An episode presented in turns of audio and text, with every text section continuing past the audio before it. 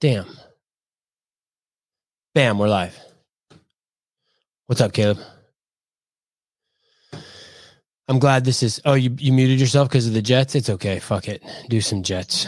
Do some Jets. Let me see if I can find Paul here. Um, okay. Uh, four minutes guys i want to show you guys something really quick. I want to show you two things real quick uh, that um, are important i think that i share with you. One of them is a post i did a couple days ago and it showed a baby in some sort of like with some sort of plastic covering over its face. I'm guessing it's some sort of bag that's used in rain or something for kids or who knows? Maybe it was designed for covid. I have no idea. But someone in those comments writes um, i'm not sure where it is but says something about hey I, th- I can't believe the racism here and this is an awesome example because I, I, I use this a lot. I say to people, I talk to a lot of people who are in their head all the time.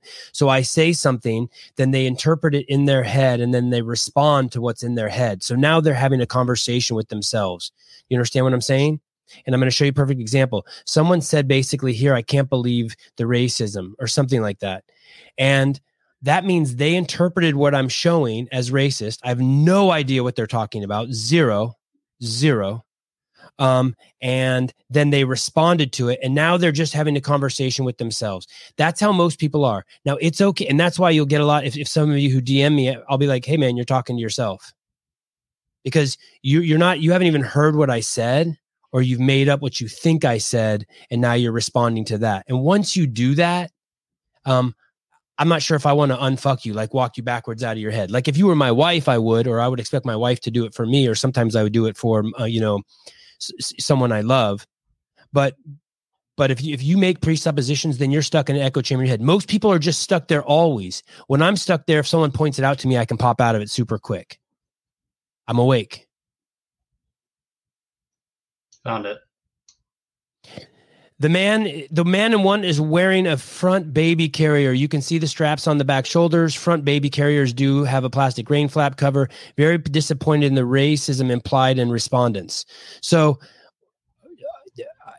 if if they're if they don't Oh, wait, let me see. What, what's the one below that say?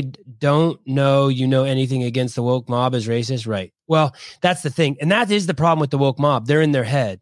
So, any if you are offended by something, like when I get offended by something, I'm in my head. It's all about me now. It's just it's just all narcissism. There's nothing that should offend me. Nothing. Nothing.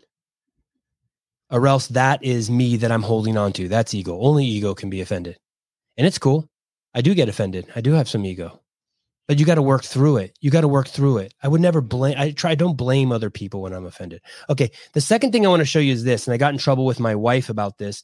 This is a post um, that shows my kids. I thought about this today when I was at the beach, and I thought, wow, if I view my kids as sacred. And what do I mean by sacred? I mean the the closest thing to what God is on the planet, just purity, light, come down what would I show them? What would I, how would I treat God if God was on the planet? What would I share with God? In its purest form, right when it got here. And I said I wouldn't share video games, drunk food, or transvestite reading hour at the library.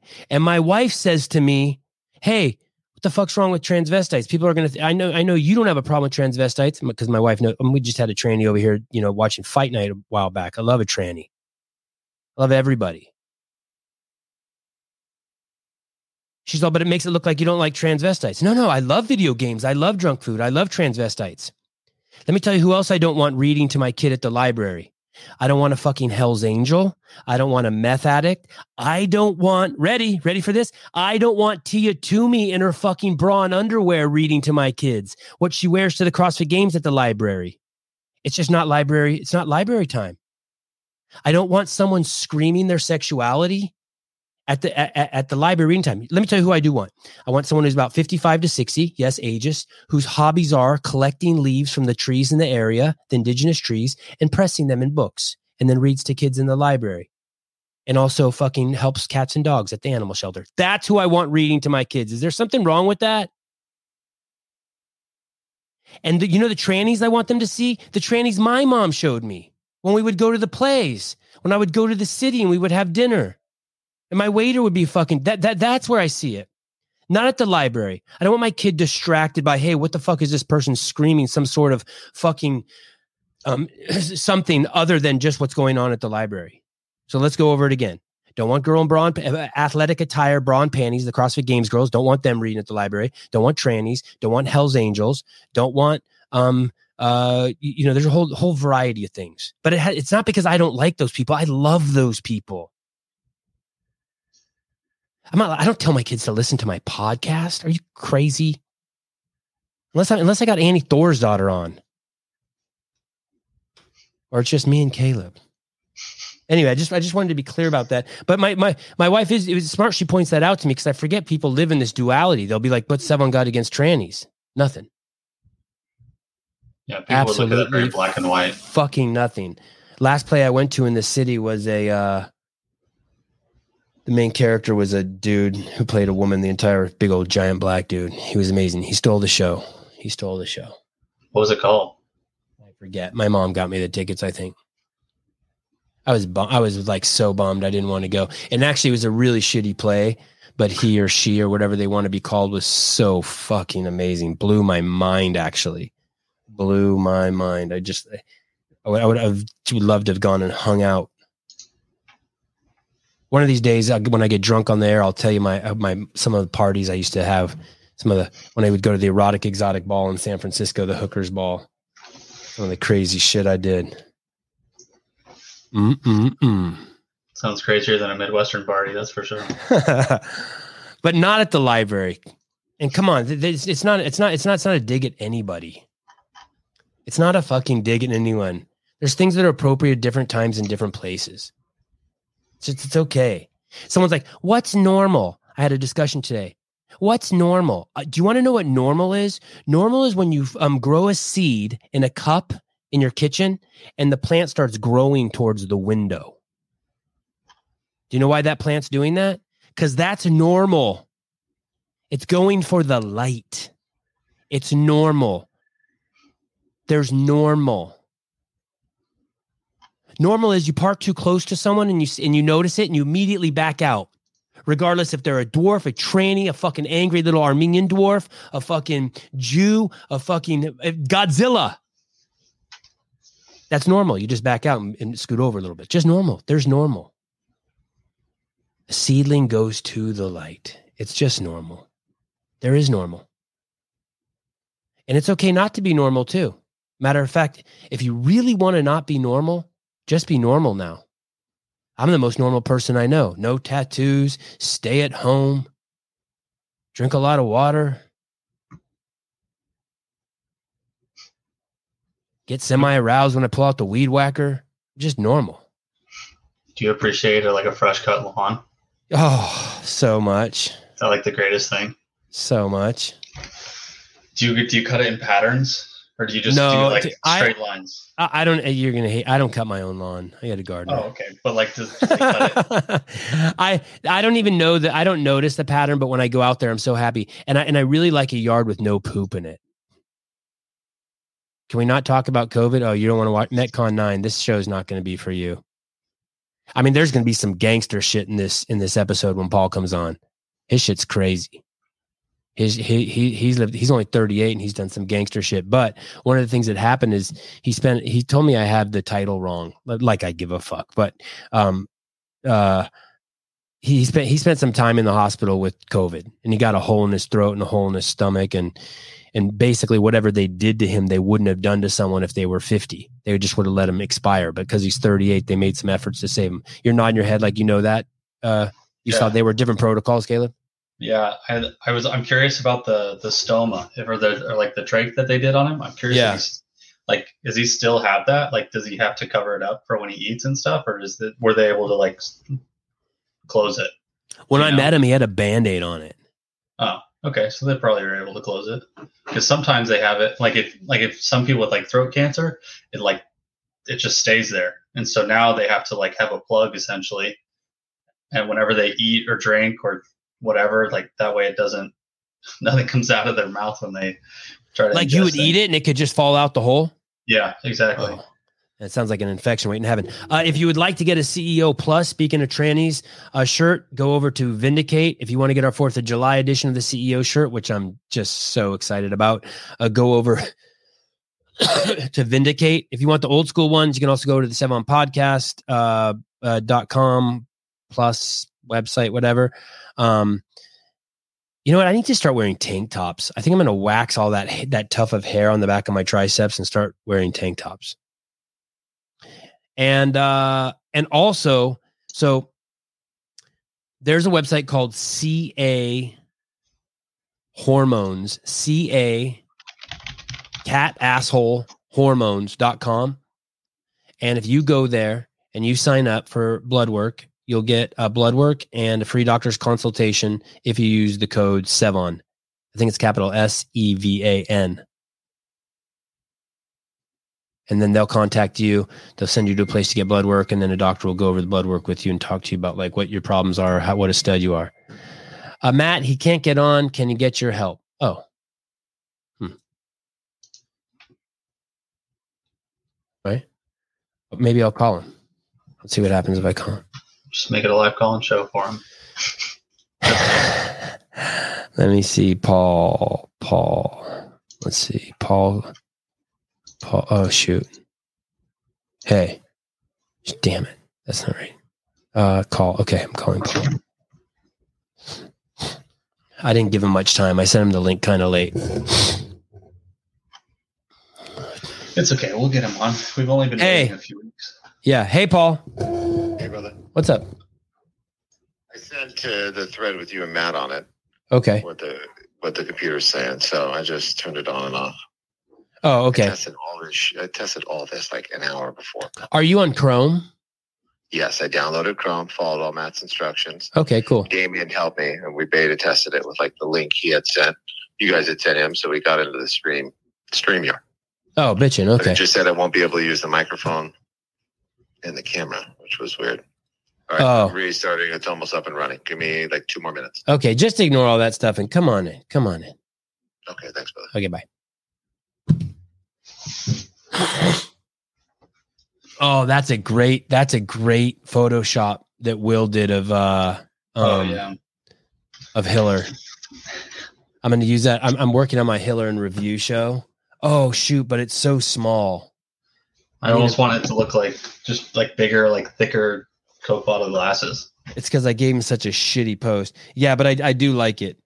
I agree. Have you seen any of those videos where he's critiquing the um critiquing? I've had COVID forever. I've had it for two years now. I have I have triple long COVID. I just did a nasty workout too. I'm just sweating like crazy. What's that hottest shit over there today? Oh, so hot, dude. It's been so hot for three days. I mean, for us, the hot is 80 degrees. I was at the beach all day. So hot. It is nuts. And it's it feels like I'm breathing water over here. I think like the feel like the feel is like 100 degrees and it's actually like 85. It's crazy. Um, I think you'll like that when you get like when you're fitty. Oh yeah, when it's cold, my joints hurt. Okay. Like I feel I feel arthritic when it's the middle of the winter. But then as soon as it warms up, everything's all lubed up and yeah. well oiled and ready to go. You, I kind of just have to like when I when I go places where it's humid like that, I just have to tell myself, okay, you're going to be sweaty in two seconds. Just accept it. And there kind of there has to still be this first layer of water gush over me before I'm like cool with it. Yeah. And then you're just sweating for the, the rest of the time. Yeah, drinking as much water as you can. It must be, it must be horrible if you're obese. Oh yeah, Oh man. You're in Omaha. I was in Omaha one summer and there was no one outside. And we, I couldn't believe it. And we went outside and we went to a park and my dog got destroyed by mosquitoes. And I knew then right away why no one goes outside. It was crazy. that is not surprising. Was it was it like the middle of the spring or something? It was by Joe Westerland's house. I, uh, I think it was the summer. We went Okay, to, yeah. I was like, there's no one out. Yeah. this is a this is a major metropolis and no one's out and we went into a park and all of a sudden i looked at my dog and he was completely covered in mosquitoes he, he probably got 200 bites and like when you pet him it was just blood like just on your hand yeah it was crazy That's nasty. he's a little chihuahua oh yeah, so he was basically just covered in mosquitoes. You probably couldn't even see him.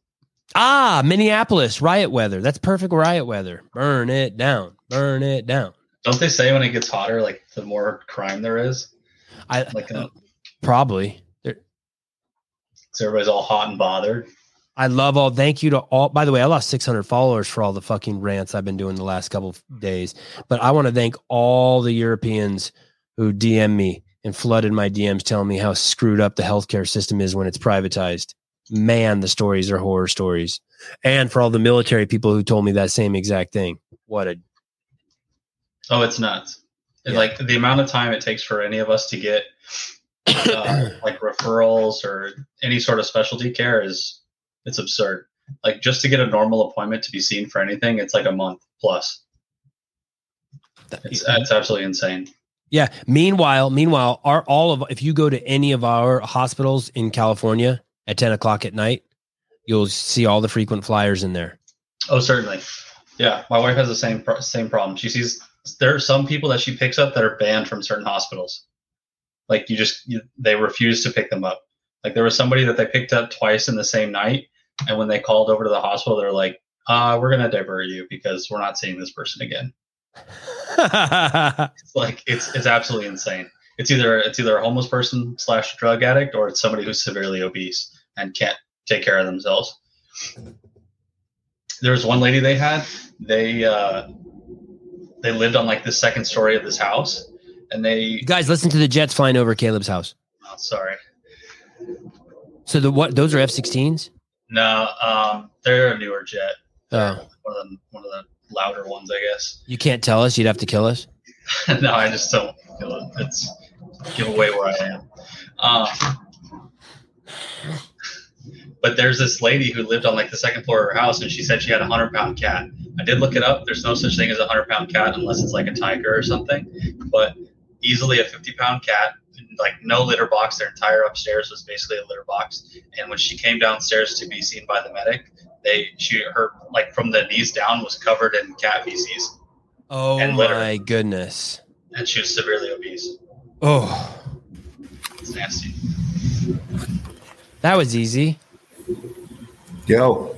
Bam. We're live. What's up, dude? Hey, brother. How are you? Awesome. I, I worked out. I put goo in my hair. I made a cup of coffee and I put ice in it. I haven't done that in a while. There you go. You look sharp. Thank you. hey, um, that that that that piece of tape you have on your. So if you took that piece of tape off your throat, would there be a hole there? No, it's uh, it's uh, it's healed up. How long did that take to heal? Um, so it was. I mean, it closed. The crazy thing was, it was about the size of a nickel. Uh huh. The hole, um, the the trach was, and on that, um, it took about, I'd say about six weeks to fully close. Like I would still sneeze, and it would start bleeding. How about Yeah, like- snot? Would snot come out of there? Oh, dude, I will be honest with you. Some of the So basically, all that buildup I had in my chest Uh huh. from the COVID, um, it literally smelled like my lungs were rotting. It was the Like you- most Like you could smell it. Oh, I could smell it. I was just breathing it in through my lungs, my nose. It was bad. Hey, you know that um, a tracheotomy is a surgical procedure in which an incision is made in the front of the neck and a breathing tube is placed into the trachea, also called the windpipe. The tube that is placed into the trachea is called the tracheotomy tube. Is that what you had? Yes, sir. Yeah. Hey, you know, you know that taste. Um, like I have it right now. I've been sick like for a month, and like I'm in the snotty phase, and like Mhm. my mucus has this taste, right? Do you know what what I'm talking about? It's Right, like yeah. it's like it's like the it's like The, the flu taste. Yeah. Yeah. and you spit out, and it's like either green or yellow. Correct. Is that what it tasted like, Worse. or worse? Oh, worse. Way worse. It was. I. I. I became. Yeah, this stuff doesn't even taste bad. This doesn't taste bad, but it's distinct. it's very distinct. But this, I, I, I was super self conscious after coming out of the coma, that to the point where when the nurses would come by me, I felt like they could, you know, they could smell it, and I didn't know what it was at first. I was completely baffled by the whole thing. Um, but when they pulled out the cap that I had in there, because they would hook a tube up at night uh, to pump air into my lungs, it was, uh, Uh-huh. like airflow, Uh-huh. and it was just you know, the air pumping in there. I could smell it; it was coming out of my pores. It felt like, and then when that cap came off, oh my god, it was basically Uh oh.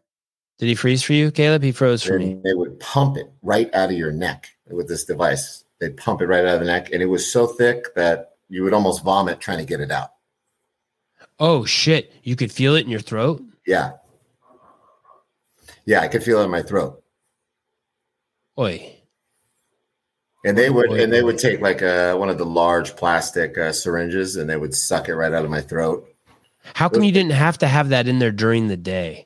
How come only when you slept at night? The vet. Uh, no, they would they would put it on at night. So I, I basically needed so much oxygen Uh huh. that they had to. Uh, I was at ten liters, and that's how they would pump it in um, through my throat. So, I had it Even during day- the day. yeah day and Oh. night, and then as we started to titrate me down to a, a much lesser dose, um, yeah. So I had like the nasal cannula to start, and then they uh, they put that around my throat. Do you remember when like you knew you're like, oh shit, I'm not gonna die? I think I Uh, made it. Or do you feel that way now? Do you feel like you made it? Yeah, I mean, considering how big, I mean, I got pretty much like a standing ovation leaving that hospital. Um, I was supposed to basically have a trach, trach cap the rest of my life, and uh, it just started healing so well. Um, but it was, uh, you know, understatement for me to say it was not one of the most traumatic experiences I've ever ever gone through. Uh, ladies and gentlemen, I was. Um, th- there is a benefactor of the show who has been uh, exceedingly generous to me and my family, who let me stay at um, a home she owns in Newport Beach on the beach for two weeks. Uh, and I think I shared that with you guys almost every day when I was there. And wh- while I was there, I had the pleasure of meeting uh, Paul there. I met Paul on the beach one day. He's friends with um, Sarah, the lady who uh, let us use the home. So uh, then I hung out with Paul on the beach. Yeah, take your time. Uh, go ahead, do whatever you got to do, Paul. So then I was with, uh, I hung out with Paul on the beach a couple days, and uh, we kicked it, and we we had a really good time. He's a really cool dude. And one of the things um, that you know was revealed to me over time was is that he's 38 years old, and that he said that he spent, uh, I think I want to say 80 days. We'll ask him now, in the hospital with COVID. Oh, look, there's Sarah. Hi, Sarah. Hi, Sarah. She done fucked up. Yeah. She just Um, tried to tell me that me and you weren't even talking, and I'm like, I've been talking to him. She's like, No, you're not. I'm like, Okay. No, we are. We're live. I can see the comments. People are commenting. There's two chicks. Uh, what happened when he? What happens when he burps? Like, yeah, people are people want to know stuff already. So, but but hold on, hold on before we get there. Yeah. So so we hung out on the beach. We became friends. We hit it off right away. And uh, and so I said, hey, um, I'd love for you to come on the show and just hear the whole story because I'm always just talking crazy shit about people. Uh, who got COVID, and he kind of fits the. As I got to know him better, he fit the mold. Like what happened to him was because he was fucking abusing his body um, prior to getting COVID, and it was just a perfect storm. Correct. So you're 38, 38. and and how many kids do you have? I have four. And wow, how old are your kids? Uh, my oldest turned 15 this month. Uh, my other daughter turned 14 a couple days later. And then my other daughter will turn 10 in September. And then um, I got a little man that uh, is three. Wow, that's crazy. Yeah. Congratulations! What, Appreciate what you, you're, you're stoked. Yeah. Uh, okay, so um, can you tell me? Um, can can we go back to um, like this December 2019, um, January uh, 2020, right around then when we were starting to hear about this cruise ship out in the ocean uh, off the coast of Japan, and there's some people with COVID. Can you tell me? So that's two years ago. You're 36 years old. Can you tell me what you look like then? What your lifestyle is? Like, are you smoking at the time? Are you overweight? Just tell me, like, what are, are you drinking? Just tell me what you're doing. I'm in the middle of a pretty epic relapse at that time. So Relapse. Yeah. Okay. What, what's that mean? I had about 10 years sober. Well, I had a little 10 years and some days sober. And um, I had gone back out and um, I was in the middle of a, at that time, those days, I was in the middle of a pretty bad run for myself. So um, I was I mean, abusing my body is an understatement. You know. So, at, you, so at 36, you were 10 years sober. You'd gotten sober around 26. Yeah. And and and what and what were you doing? What were you doing? Like in this relapse? How does a relapse happen? And and how quickly does it just pick up? And what were you doing? I mean, myself or my beliefs with uh, the disease I have, I consider you know, it's definitely a mental health issue. Um, it was progressive. I was extremely active in my sobriety, and um, my life had changed tremendously. And uh, you know, all the things that uh, sort of getting real complacent, sort of believing kind of my own hype within the industry that I was in, and ultimately, I, I put a, pretty much put a wedge between myself and all the things that I was doing to uh, actively stay sober. And due to some heavy personal things that had happened, I ended up going back out, and it was. You know, I battled this disease since I was about 12, 13 years old. Is when I first started using, and I've had some stints of sobriety, but by far this was the worst run I had ever been on. Wow. Wow. Yeah. It, it, so, you know, like it's for me to say. A lot of people. I've been doing this so long, and uh, it, it, was two weeks. I, I, can honestly say two weeks of the three years I was out, I had fun. And then the type of addict that I am, it's a full time job. Mm you know it's uh so you relapse when you're 36 and in that two or three years um that you're only two two or three weeks of it was fun and the rest is just a fucking nightmare drug induced nightmare. I mean just it's, it's truly an oxymoron. I mean i like i use methamphetamine and i use fentanyl and heroin and it's either i'm smoking too much fentanyl where i'm almost about to pass out not out and then I use some meth to bring myself back up, or I've used too much meth and now I'm just completely paranoid. And I spent most of my day trying to find that really plush high that uh, you know I, I rarely get. So, and and did you do nicotine also? Yeah. And, and how much were you smoking? Um, I, I I'd smoke cigs, you know, occasionally, but I mean, I was smoking so much meth and so much crack cocaine and and and heroin and fentanyl. Um, you know, I, would smoke occasionally. Nicotine really, nicotine gets me when I'm sober. When I'm not using, that's and that played into the COVID situation. I assume you'll get to, but um, during yeah. my run, yeah, I was more focused on using drugs. Yeah. So, so you'd started to sober up before you got COVID. So my sober date was July 25th. So I'm coming up on a coming up on a year sober. And uh, so last year, almost a year ago, um, I had gotten uh, checked into detox, and um, yeah, I was, you know, six six months, seven months sober going into the new year, and then I was just heavily vaping. And um, oh, what and, and with the Juul? Uh, like like those. I mean, there's a ton of different products out there. Um, but yeah, I was. I think I had like 60 vapes in my house, like before I checked into the 60 yeah, 60? I just I had them everywhere. I mean, the last thing you want to do is run out of one of those things. They're right, so right, right. I mean, most people, you know, you go outside to smoke. When you start vaping, you're vaping in bed. Yep. Fucking vaping. Oh, sorry, I didn't mean to cuss. Vaping in the shower. Yeah. You know, I, I would yep. literally I'd stick them in the couch or put them under the pillow just so I know I had one there while wherever I was laying or hanging out. I, I had a really short stint with vaping. Mm-hmm. I fuck with the Juul a little bit and the mangoes, and um, I would vape while I was having sex. I would wake up in the middle of the night. It would be. I would get black. it to get ready to make sure, like, if I was like, "Oh, we're gonna bone," hold on, let me get my Juul, and I put it by the bedside. It was fucking nuts. Uh, I, I, I would tell people they used to all the Juul used to be black, or you know, the original one was black, and I stopped buying any any of those. I wanted like the, the brightest color because you lose them in the dark. Uh-huh. I wake up in the middle of the night. I'd knock over my light stand trying to find that thing. It was bad. Okay, so uh, I'm, I'm going to go. I'm to. Oh, I, I really want to hear about this. This, um, what happened as COVID, like how it fucking you get it and it creeps into your shit. But for can I go back even younger? Why? Why did um when you were 13? Why did you start doing drugs? Um, you know, I I, I was kind of a nomad in the sense, or kind of a latchkey kid, and um, L.A. Or, uh, Orange County at that time uh-huh. Orange County. I had a neighbor that um, his family owned a restaurant here in Newport Beach, and he was a sophomore when I was like a seventh grader, and uh, I was hanging out with those guys, and you know, some reason they always like older guys like to get the young kid high, and I, you know, I, I wasn't fighting it in any way, and uh, that was kind of the first exposure to it. Started just started smoking weed.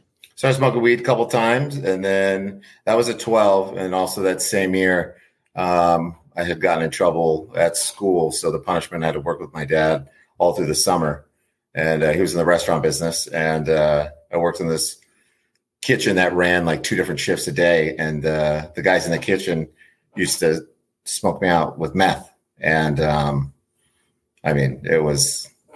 No, Dude, no did your dad know that? Did your dad no, no, no? My dad used to be at the computer in the office, and I'd go tap on his shoulder, and I'd be like, "Hey, I need some money." He wouldn't even look at me; just hand it right over his shoulder. Yeah, like no a twenty or something. Me to you know at that age, right? And uh, yeah, so I used to just get all twisted up with these dudes, and um, yeah, that was kind of uh, the introduction. I was buying fireworks. Yeah, no, I was. I, I like bottle I, rockets. I, I, I like bottle rockets. I still like bottle rockets, but um, yeah. no, I, I could still date it back to when my mom used to tell me like uh, I had cousins coming in for the weekend, and it'd be like a Tuesday, and I would literally go to the the cabinet and chug cough syrup like to go to sleep because I'm like I'm just going to sleep until they get here. Like I was so excited to hang out with them, and uh, and I would. I was you know eight eight years old, chugging cough syrup just to see. I would never. I wouldn't sleep for four days straight, but um, yeah, I was always uh, yearning for some type of substance.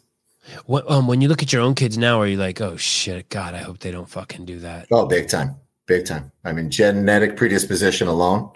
Yeah. You know, uh, the type of junkie addict that I am, and uh, I worry about that obviously I see behaviors, but I'm trying not to constantly judge my kids. You know, I mean, right. I want them to be kids, and right. Um, I think the best thing I could do is just arm them with as much information as they possibly could have. You know.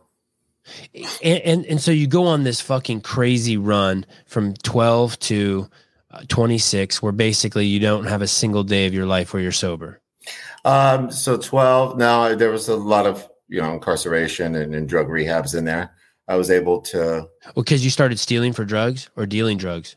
Uh, I dealt drugs. I mean, I, I was I always had access uh, just with the group of friends I ran with, and um, I got into some trouble. Got into like a pretty bad fight down here, and hit this dude in the head with like a metal bar, and ended up at juvenile oh, hall doing, doing over thing. drug over a drug deal over money. No, no, no, no. Oh, just oh, uh, just a fight. Just a fight. Yeah.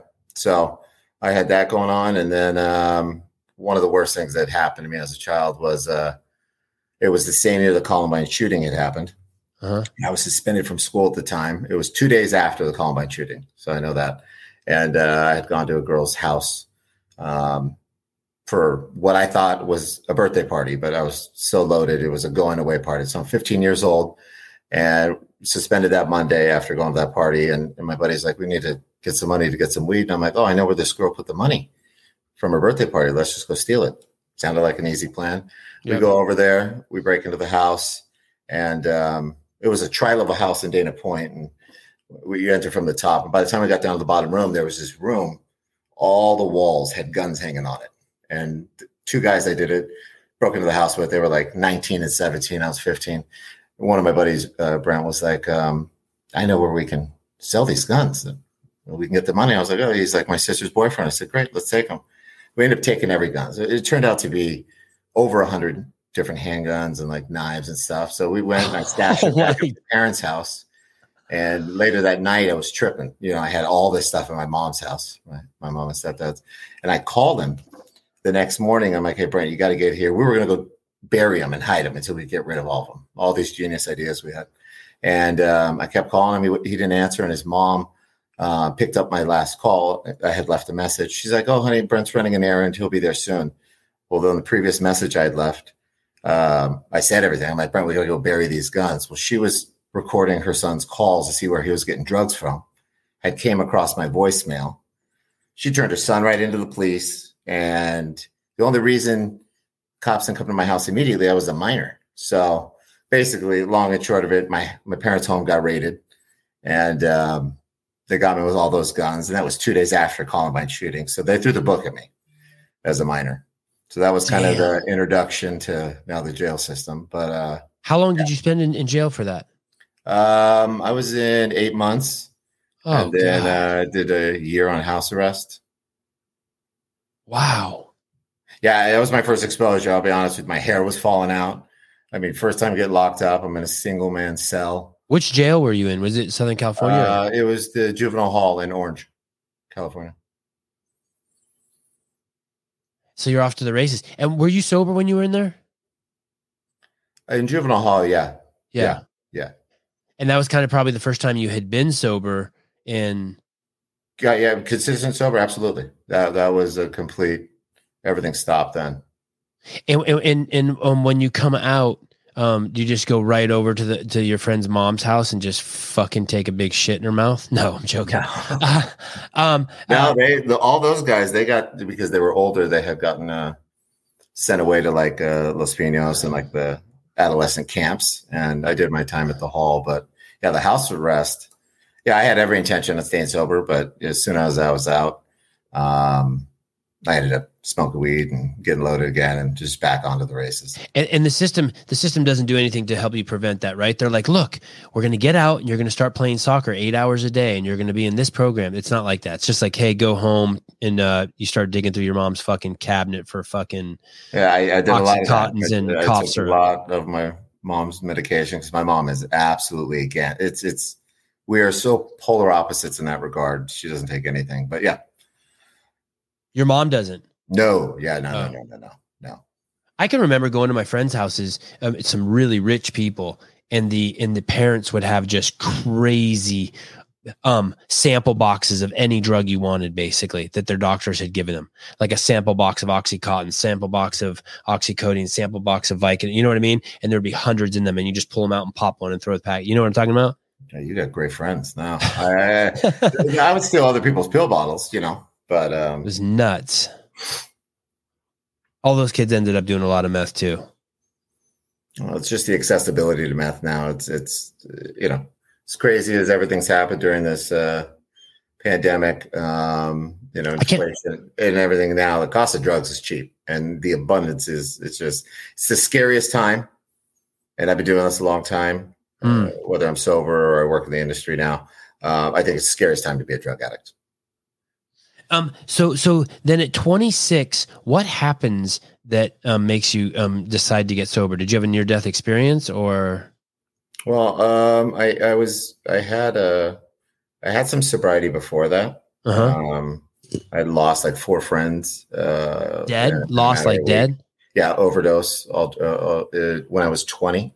Uh huh. Um, so I got put in. I got put into treatment, and I was able to maintain about uh, six years of sobriety. Or I say dry. I, I wasn't doing anything to help myself. I just wasn't using. I was just Uh-huh. selling drugs and uh, kind of staying in that lifestyle because I think You you help. were selling, but not in not not doing so much between 20 and 26. yeah between the about 19 to uh 20 24 Um. Did you carry uh carry guns. guns? Yeah. uh i've i've been a convicted felon since i was like 19 so uh you don't want to get caught with guns out here i mean Okay. did i have guns to do a transaction or something yeah but i, I never just rolled around with one though It, it it was kind of the um. I used to sell a lot of weed, and then soon, if you were going to move out of the weed game or start selling large amounts of weed to strangers, all of a sudden it became a gun thing. And I always Oh, yeah, avoided, yeah, yeah. I, I always kind of avoided that. That's why I never graduated because I didn't well want to that do the that story thing. i told you when we stole those guns Yeah. Well, we real good. When we went back, none of us had touched a gun before. We're all sitting Indian style in my buddy's house, looking at these things. And my Uh-huh. buddy, you know, we couldn't even get the clips out. And my friend had pointed, I mean, literally Indian style, three of us, and uh, shot one bullet right above my head. He thought he had got because he got the clip out. We didn't know, you know, still was one in the chamber. This was at your parents' house. This was at my one of my buddies that I- we robbed the place with, and it goes in the wall, tiny, and that's when you know now I know what a hollow point is, but it came out much larger. And I mean, literally all of our ears went out, you know, and I just felt it just grazed the top of my hair. It was, yeah, it was What the near-death fuck? first near death experience. Oh God. Uh, okay, so so so so what ends up happening at 26 that makes you like finally get like serious about it? Did you almost go to jail Um, again, or Yeah, yeah. I got um I got busted pretty bad down here. Um I was super paranoid. I had like this little stash pen down in San Clemente and um I was so loaded that I just got too high. For those of you who don't know, San Clemente is a small um, surf surfer town in uh, in between basically San Diego and Los Angeles, and it is like a premier spot for surfers. It's like surfer haven. All the best surfers in the world probably own homes there, know someone there, surf there. It's it's like a me- surfing mecca. Okay, sorry. Go ahead. All good, all good. Yeah, no, so I had a little stash pad there and I just got too high. I started doing the peeking out the window thing, convinced myself that, you know, the place was hot. So I packed up all my drugs and then I was going to move it to a friend's house. Buddy called me on the way. In the process of me doing that, he asked for something. And um, my buddy suffered from some severe mental health. And, you know, we were using together. So I roll up to his house in Laguna and he's got a bulletproof vest on and he's outside walking around. Oh, he's more that paranoid than you. Holy shit. the neighbor the neighbor saw that so i go inside to to drop off what he needs and i mean this house was insane it has a full security room and um, he's outside talking to someone i'm about to leave the stuff there for him and um, i just see on like a hundred hundred screens on this wall i just see cop car cop car cop car and i'm like oh my god and you know to leave out the back means you drop off into laguna canyon you know a couple hundred feet to your death I went to look to see if I could do it. I couldn't. And I'm scared of heights. So that wasn't going to happen. But I will go back in that security room. I had a buddy in the car. They already had him out of the car. They had all the drugs I had in the car already. And out. so, and, and and what had happened was, is you had all your your drugs in the car because you gotten paranoid at your stash house, and we're going to move Yeah. locations. Oh Mhm. fuck! yeah, and I mean, this happened so fast. It was just so hard to comprehend. They already had both the one guy in my car uh, in cuffs. They had my buddy in the bulletproof vest in cuffs. Oh, And um, about 10 minutes later, they call my cell phone and uh, they asked me to come outside. And um, I, I'm just trying to hide everything in the house that I had, even though they had the rest of my car. And uh, my buddy had one of those desert lynx cats that's like five feet tall. uh huh. Uh-huh. So um, they called my cell phone back and they were asking me all this stuff about the cat. And they waited. Next thing I know, like a SWAT team shows up and they were all ready. I just saw these guys like gearing up to come in. And I was like, okay, I'll come out. You know, I didn't want to fucking end up getting shot over this. But they were more concerned about the cat than they were me, bottom line. That's exactly what it was. So this dude was rich as shit. Oh, yeah. Big dough. Uh, uh, what ended up happening to him? Did he get off since it was all your drugs? Yeah, he did. Nothing happened to him. I went. I went down a ball of flames for that one. They offered me ten years.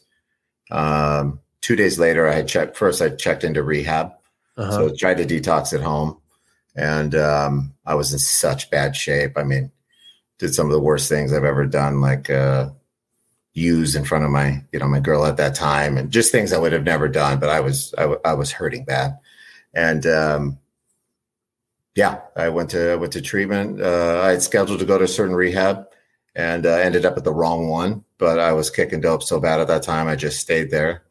And um, what do you mean you went to the wrong one? Like you signed up for this one and showed up? yeah, my one and they friend still told my attorneys like uh, you should go to uh, Las Encinas in Pasadena. Uh-huh. So um, we we just Google Pasadena, and Pasadena Recovery Center came up. And then my attorney's like, "You're gonna love the place. It's all these sprawling green grounds. It's a hospital." And then I show up to Pasadena Recovery Center, and it's it's a little janky, but you know what? It it all worked out for the best. So- And, and and so and so you didn't get the ten years.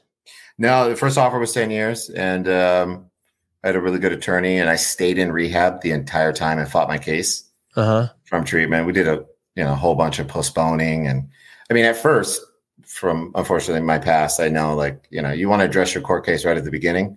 Yeah. Everyone's trying to sink their teeth into it, but you play that thing out for a year, um, it's not that attractive, you know. And we pushed it out as far as we could. Um, so, you know, I I got busted February eighth, uh, two thousand and ten. I was in treatment February tenth, and um, I they they had a court reset where they switch all the judges and DAs, and I took my offer of uh, I checked in to turn myself into jail uh, August um, twenty eighth of um, two thousand and ten. And and how long did you have to do? A year. Damn. Do you cry when you get that? The judge made me like I had all the character letters. I was feeding homeless. I got to be honest. I was doing all these things, but I was doing all these things for the court. You know, Right. Of course. and um, it wasn't until I got in there that it just all. Um, it was the first time since I was a juvenile that I got put into a single man jail cell, and um, I don't care how tough you are. I mean, just that being alone, that you know, seventeen hours a day in a cell, it was it was tough, you know. And then I could really see I was doing things for core Was I really doing it for myself? But um, yeah, I was super fortunate to get that offer. And the judge had I said, "You got a one-time offer. I'll give you a year, but you sign right now." And I asked to go out and speak to my family. She said no. She says, "I'll, I'll, give you about three to five minutes to make a decision." And my attorney like nodded, like, "You need to take this." So I just Hey. signed right there. Do you think that if you wouldn't have gone to jail, you would have uh, relapsed right then and there, or no? Did you need Um, to I do don't that? know. I don't know. I had caused so much wreckage. Uh, you know, at that time I had two young kids. My two oldest were, you know, two and three. Yeah. Um, I don't know, but I know me going to jail needed to happen. no shit. Yeah. I mean, that's the only way I can ever really just. There's only two ways I can justify jail. If you think it's going to help someone, or if it's going to protect someone, like if someone's hurting people, and and and you weren't hurting people, and so at, then it becomes what's best for you. Yeah, I And- think. I mean, just being transparent and having this type Yeah. of conversation. Uh, I think the whole jail system is extremely faulted out here. Yeah. But I think for my personal case, yeah, it needed to happen. I needed to slow this whole thing down. I had broken so many laws. You know what I mean? Um, I needed that separation. Ideally, I tried to get a deal where I could just stay in rehab for the year, but the court wasn't having that. And then and then you and then you get out, and you're tw- are you are you 27 now? Yeah. So, well, I turned 27 in there because my birthday is September 7th. Uh huh. and then um it was uh, i mean it was it's things i'll never forget to celebrating a birthday in there okay not not not the end of the world not too big of a deal Yeah. but um celebrating the holidays in there was uh was extremely tough was extremely tough and uh, you got to keep in mind i mean at this time i'm uh, what i'm almost eight months sober when i check into treatment or check into jail i turn Okay. myself in so Yeah. I'm I'm I'm sober, and I had done time before, and you know I get in there. The guys I knew, I mean, I knew a bunch of people that I grew up with or went to school with, and uh, it's like Who an were in there? joke. Who were in there? Yeah, it was like an ongoing joke. You know, everyone's getting high in there, and then I would always say, "No, I'm sober," and they're all like laughing at me, like, "Oh yeah, this guy's sober." No one believed me that I was sober. Oh wow. You know, because uh, you really don't check into jail sober, and I'm in jail. You know, everyone in Yeah. this instance. So um, that took some time for everyone to kind of really believe that uh, I wasn't getting high. What were that. they doing when you were in jail? What kind of drugs were they doing? Just smoking weed or cough syrup? Um, no, weed. Uh, there's weed in there, but it's it's a bust. You know, there's that it's gonna smell forever. Main things were um, the Pruno hooch. oh, okay. house wine, and then um, and then whatever anybody. It's like you really want me to tell you all of this? Yeah, sure, please. Okay. Keister? Uh, what do you keister? You keister it in? People yeah, yeah, yeah. So, guy, it's called shelving, and Uh-huh. it's definitely not for everybody. I, I would never do it. It's not that serious. But guys are that know they're turning themselves in or um, in an area where they're going to get pinched, they'll shelf, and they literally they could fit you know a syringe, a lighter, you know, a bunch of dope up in there, and then when they get inside, they go to the certain you know uh, whoever's in charge of your race. They'll ask for a plastic bag, and um, yeah, and they they go in there and they shit all that out. It's uh Shelving, inserting a foreign item into the rectum, usually in regards to recreational drugs, a discreet, discreet, and effective way. Um, I haven't got much left, so I guess I'll shelve the rest. Um, why? Um, I'm surprised that they don't know and they don't check for that. Well, they do. Once you get in there, you get Yeah. strip strip searched, and then you have to squat and cough, and that's the attempt of getting it out of there. But um, Like a fucking pocket knife drops out. Ding. I mean, a lot of those guys carry carry uh, something in there to protect themselves. Okay, so you get out, and then, and then are you tripping? You're like, what am I going to do with my life? What am I going Uh, to do? I had What- released to uh, like a behavior modification program, so Phoenix House. So it was a good transition, you know. Um, a lot of guys that were incarcerated and stuff. So Do you get a Uh, job?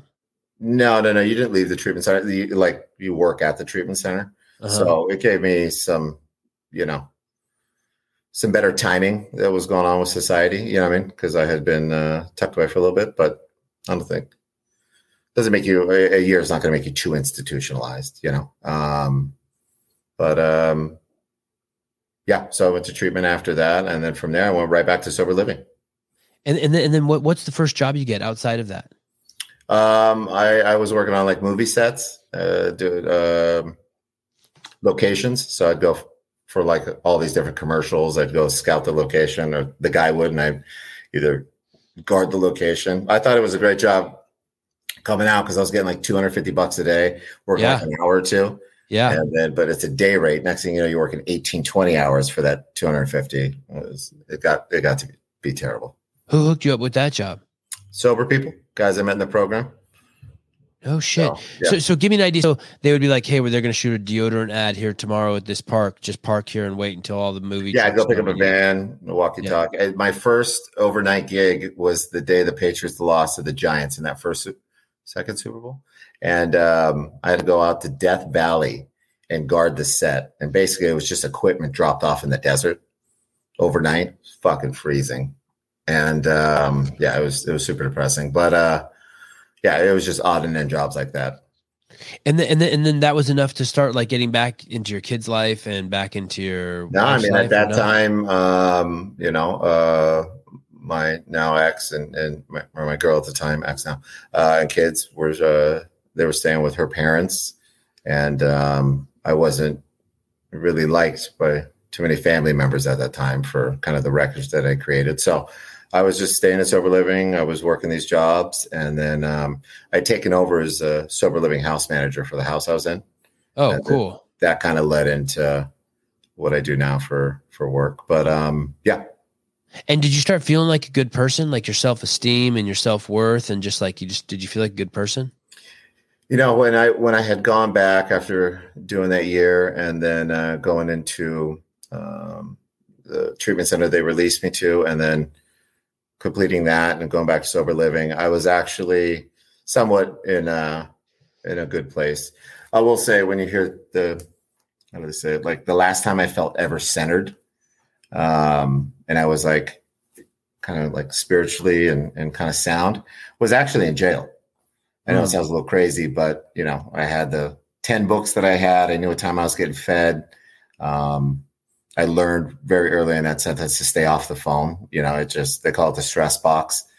You talk to your kids, you get all emotional and, um, the world goes on, all your friends, everything still goes on. So it, you feel really left behind. But yeah, I, I had a really good program going on for myself of how to get through those days. And uh, I was, I was like, sounds crazy. I was happy. You know, I mean, I was happy with myself. I knew I had a date coming up, but um, you know, the day I walked out of there, that, that goes right out the window. You put a cell phone in your hands, and then you're making calls, and all the little routines I had, and you know, meditations I did. I mean, it was almost impossible to get that back. Wow. Okay. So there's discipline and structure in there, and Yeah, I, routine. mean, I, I feel that's the only way to get through. You know, and there's a lot of guys doing it. There's a lot of guys doing it. It, it wasn't like I made all this stuff up. These Right. were things that were taught to me. Um, and then and then you so from from you you have this job you're you're um, on the movie sets guarding stuff and then uh, wh- how, how what progresses next? What's the next vocation you end up getting?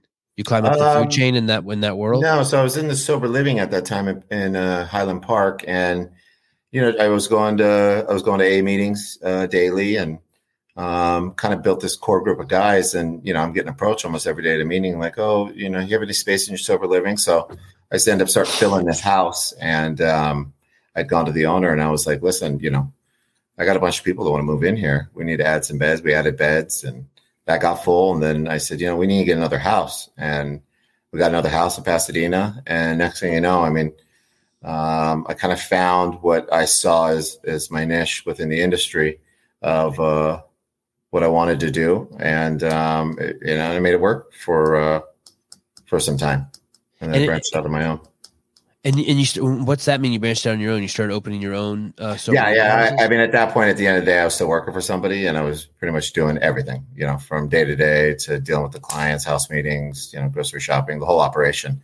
And um, you know, I wasn't making the lion's share of everything. So, um, yeah, I had gone into uh, um, my my ex's father. He, he gave me the first thirty k, and uh, went and opened my own sober living, and it was it, it got real big after that.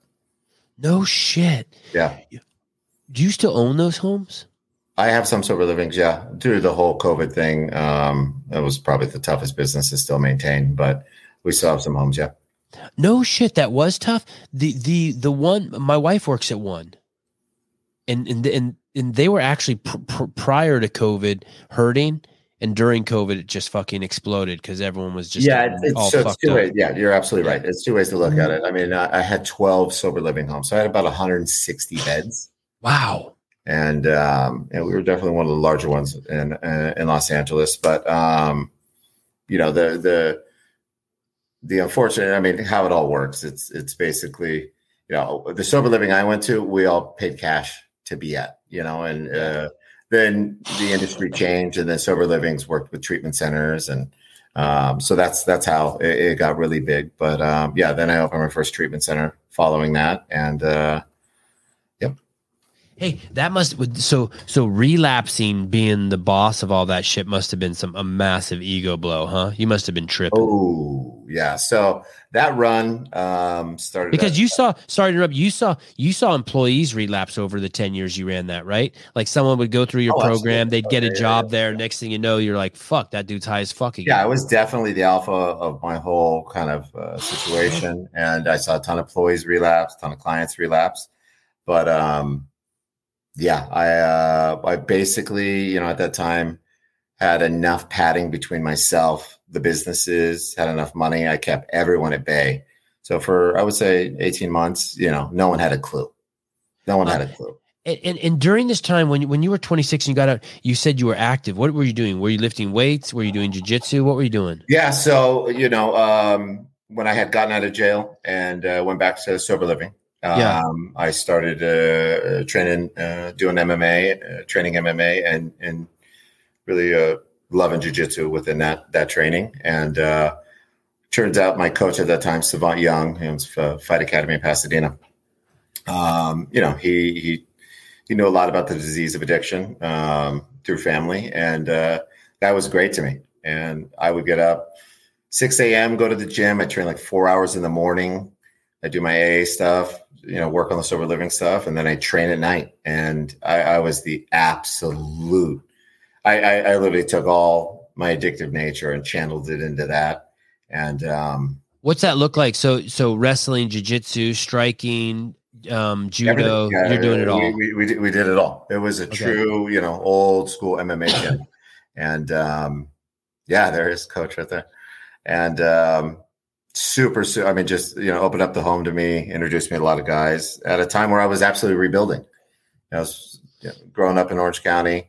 And uh, now I'm up in LA. I only got a bunch, you know, sober friends through the sober living, and now I can make some friends outside of there. And um, it, it just couldn't came at a better time. Uh, and and how how long did you do that? How long were you ser- serious about training MMA and the jujitsu? scene? Um, so that was basically 2011. I would say. I mean, I didn't miss. I didn't miss a day. You know, I'm training five, six days a week. You'd have days off, you know, obviously, but um, it's part of your rehab, basically. Oh, like yeah, you said, you've 100%. you've you've totally put your energy into it. I mean, uh, I basically scratching the same itch. I could say this: I trained almost every day, uh, more days than not, up until that relapse. So ten years. Oh, um, did you did you get belts at the gym? Yeah, so I mean, through that process, uh, a lot of gyms have like no gi belt systems, which I'm exposed to something completely different now. Um, but uh, yeah, I was brown belt and like no gi, and then um, greatest thing happened. Uh, we had done a seminar at Fight Academy, and we had Jeff Glover there, and um, he had made a comment about you know some of the best guys in jiu-jitsu are the Mendes brothers, and um, about a week later after that seminar, uh, my daughter, my youngest daughter, was born, I had gone to go to the store to get some stuff, go back to the hospital, and driving down 17th, I saw a sign that says Mendes Brothers Jiu Jitsu. So I had called my coach, told him about it, and they did the coolest thing ever. They said, if that's really them, they really have a gym here, you need to leave here and go start training there. So um, I had signed up. Yeah. Did you start over at a white belt again? Yeah. No shit. Yeah, Yeah, 10 because I was doing all no gi MMA style jiu-jitsu, you know, everything for position. Uh, you could do leg attacks, heel hooks. Um, but you put the gi on, and everyone had told me, you know, you, you put the gi on, it'll definitely sharpen, um, you know, sharpen your no gi game. And uh, oh yeah, there they are. Good. I mean, just unbelievably, uh, really good guys. Wow, crazy. I think they changed the game, but you know, people obviously that would always spark an argument, and you know that's sport jujitsu. A lot of that stuff you it's not self defense, and you're not going to use a lot of that in an MMA fight. But in the sports jujitsu, that's that's as bad as good as it gets. I, I, I, um, I like, um, I think the 10th planet guy does it. That combat jujitsu. Is that what it is? Oh yeah, yeah. Uh, Eddie Bravo's combat jujitsu, so it's open palm. Yeah, I Yeah. and you can't strike until someone goes to the ground first. Correct. I kind of like that because sometimes I watch jujitsu and you know my kids do it and they do it a lot and and I see like the people getting into these positions and I'm just like, yeah, like that. They've been stuck there so long, and in the real world, you could you could put a stop to that right away, right? Just like lean over and punch the dude in the face. Correct. I- so I it's, think it's it's kind of nice that they have that. Say it again. Yeah, I, I think it's belief system. I mean, for myself, I'm I'm a huge supporter of all. Um, Right, right, martial of arts. course. So right. I love Eddie Bravo's uh, layout. I mean, I think what he's done has been, you know, has given the sport just a, a huge leaps and bounds. But I think for sport jiu-jitsu, what they've done and just how hard these guys train. I mean, it's like a it's like Yeah. an all-star team.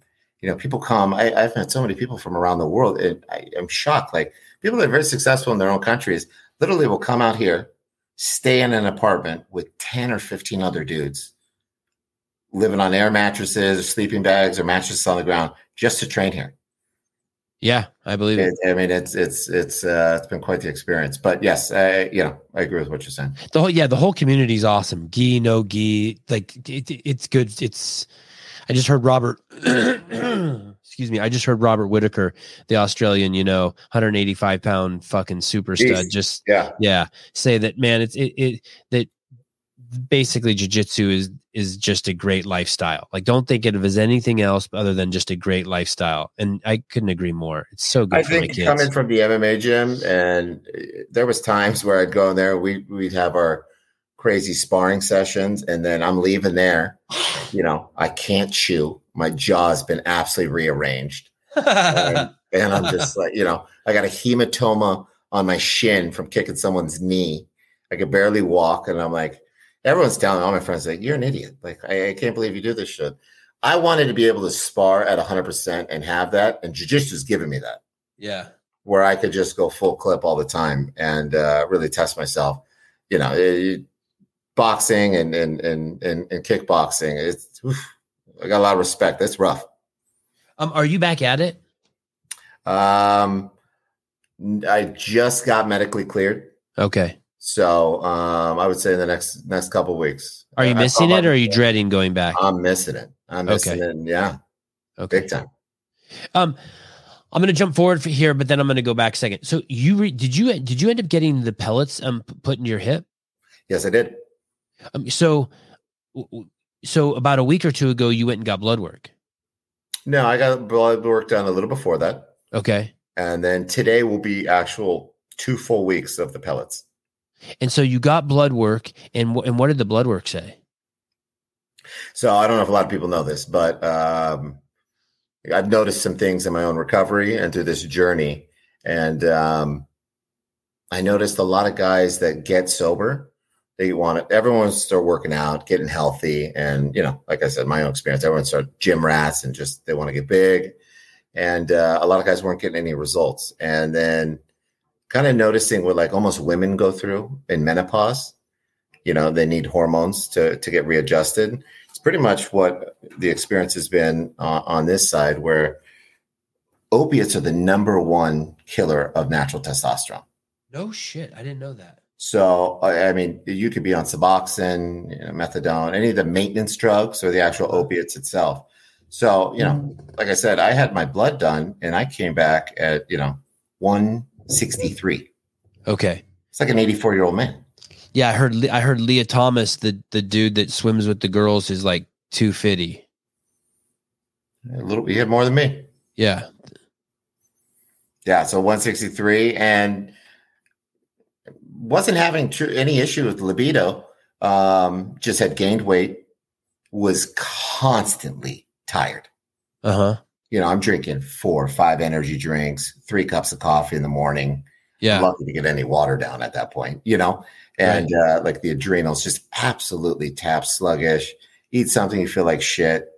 I mean, I'm taking melatonin to sleep, any any type of herbal thing to, to Yeah. help me sleep. Can't sleep, and um, You sound like you're describing me. I hate that. I just feel.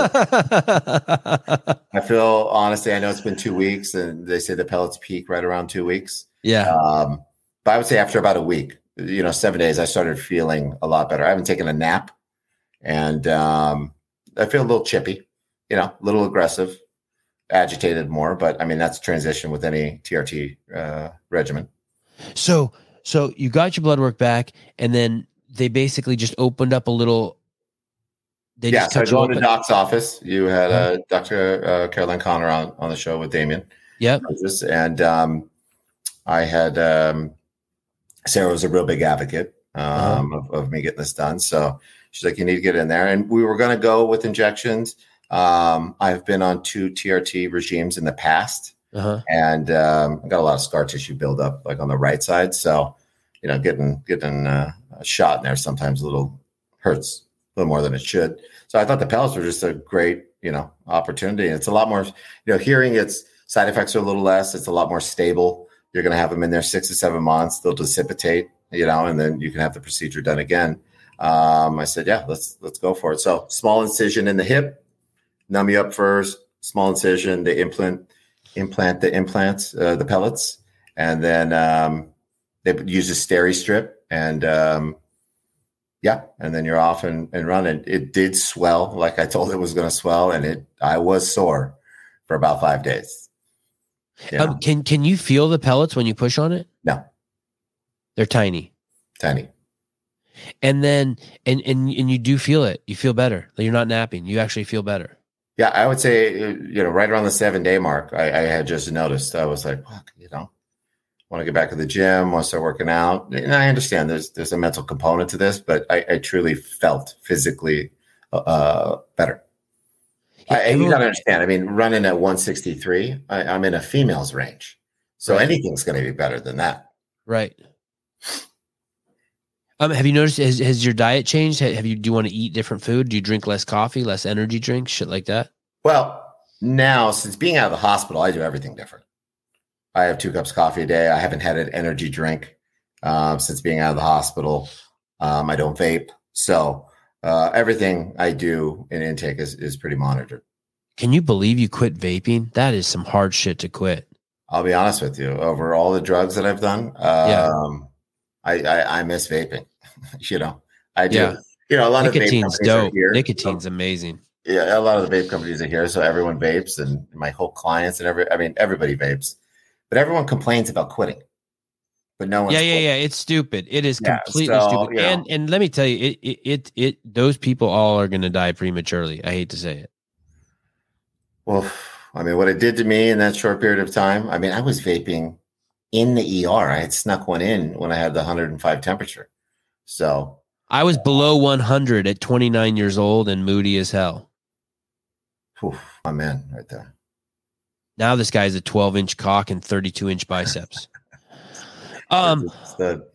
Okay. So so you you um you're 26, you're 27. You get out of jail. You start working. You get on the straight and narrow. You're training um, w- with some of the most disciplined people in the world and one of the best sports the world's ever seen. um, You know, combat and uh, learning how to use your body. You're getting super grounded. You're getting your shit together. You actually you start to become an entrepreneur and start opening your own businesses and drugs re- drug rehabs.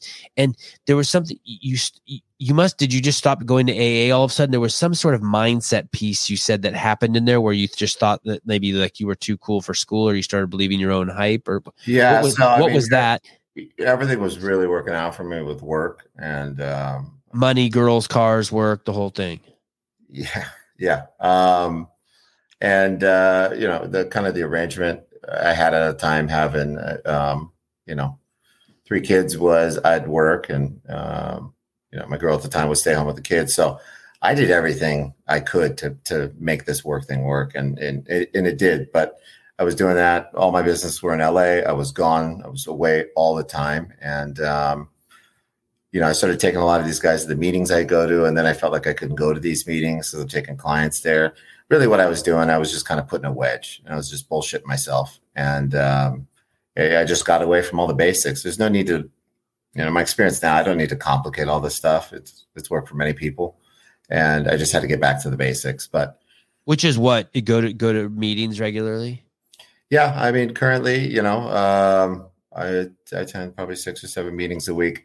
Something that I didn't even do before, but also to uh, I'd like to state, I have an Alano club that has you know ten meetings a day, only you know two minute walk from my house. So I have the What's an. Alano club? Just Alano like a nice, is like a a, nice club, a gym. no, it's just uh just a, a spot dedicated to to twelve step meetings. Oh shit. Okay, yeah cool. so they they got a schedule and yeah so i have accessibility to these meetings and um, i'm having a good experience right now with uh, my recovery but yeah i got away from all of it And what, what was the first thing that you started doing? Was it alcohol? What was the first thing you did when you when you started relapsing? um pain pills Oh shit. Pills pop a couple of those that started with two a day and by the end by the time i stopped those i was eating right around 50 a day 50 a day? yeah the amount of tylenol in those things gets you so absolutely nauseous that um, i found a way i'll just tell you you take basically like a, a cup Uh, and put a coffee filter over it, and then you put Uh-huh. a rubber band around that, kind of push the coffee filter in. You put the pain pills in there, like the Norcos, and then you take hot water and pour it over it. uh-huh. And hydrocodone is water soluble, and then the Tylenol gets caught in the filter. So then I would drink whatever drops through. Oh shit. It was, I mean, I just, it was one I couldn't even eat anymore. How how do you get 50 a day? How do you supply that habit? Where do you buy them? Um, I mean, crooked doctors to people off the street. Wow. dude there's crazy shit out here so there's a uh, Tell Uh, me, tell me. um there's Tell basically a, a Change the names to protect the guilty. Yeah, no no no there's a, service, there's a service in la you call this number and then um, they basically send an uber or lyft to your house Uh-huh. and then you, they pull right out front and then you would get in the back and they hand you a menu and these guys are driving with weight. I mean thousands of pills and they literally hand you a menu. They have everything heroin crack ketamine ghb every type of pill. Is it a it was- dude? Is it a dude or a girl? both. And do you think they're packing? no. No. no not these guys. I mean you know what the fuck? I don't, I don't know. I, yeah i became friends with these guys because i ordered so much off them. But um yeah i mean this guy had an operation going on sending uber and lyft drivers everywhere just a one-stop shop so when i got introduced to that that that made everything a lot worse Uh, just so you know, before uh, Paul, you weren't on the show when I was going off of this.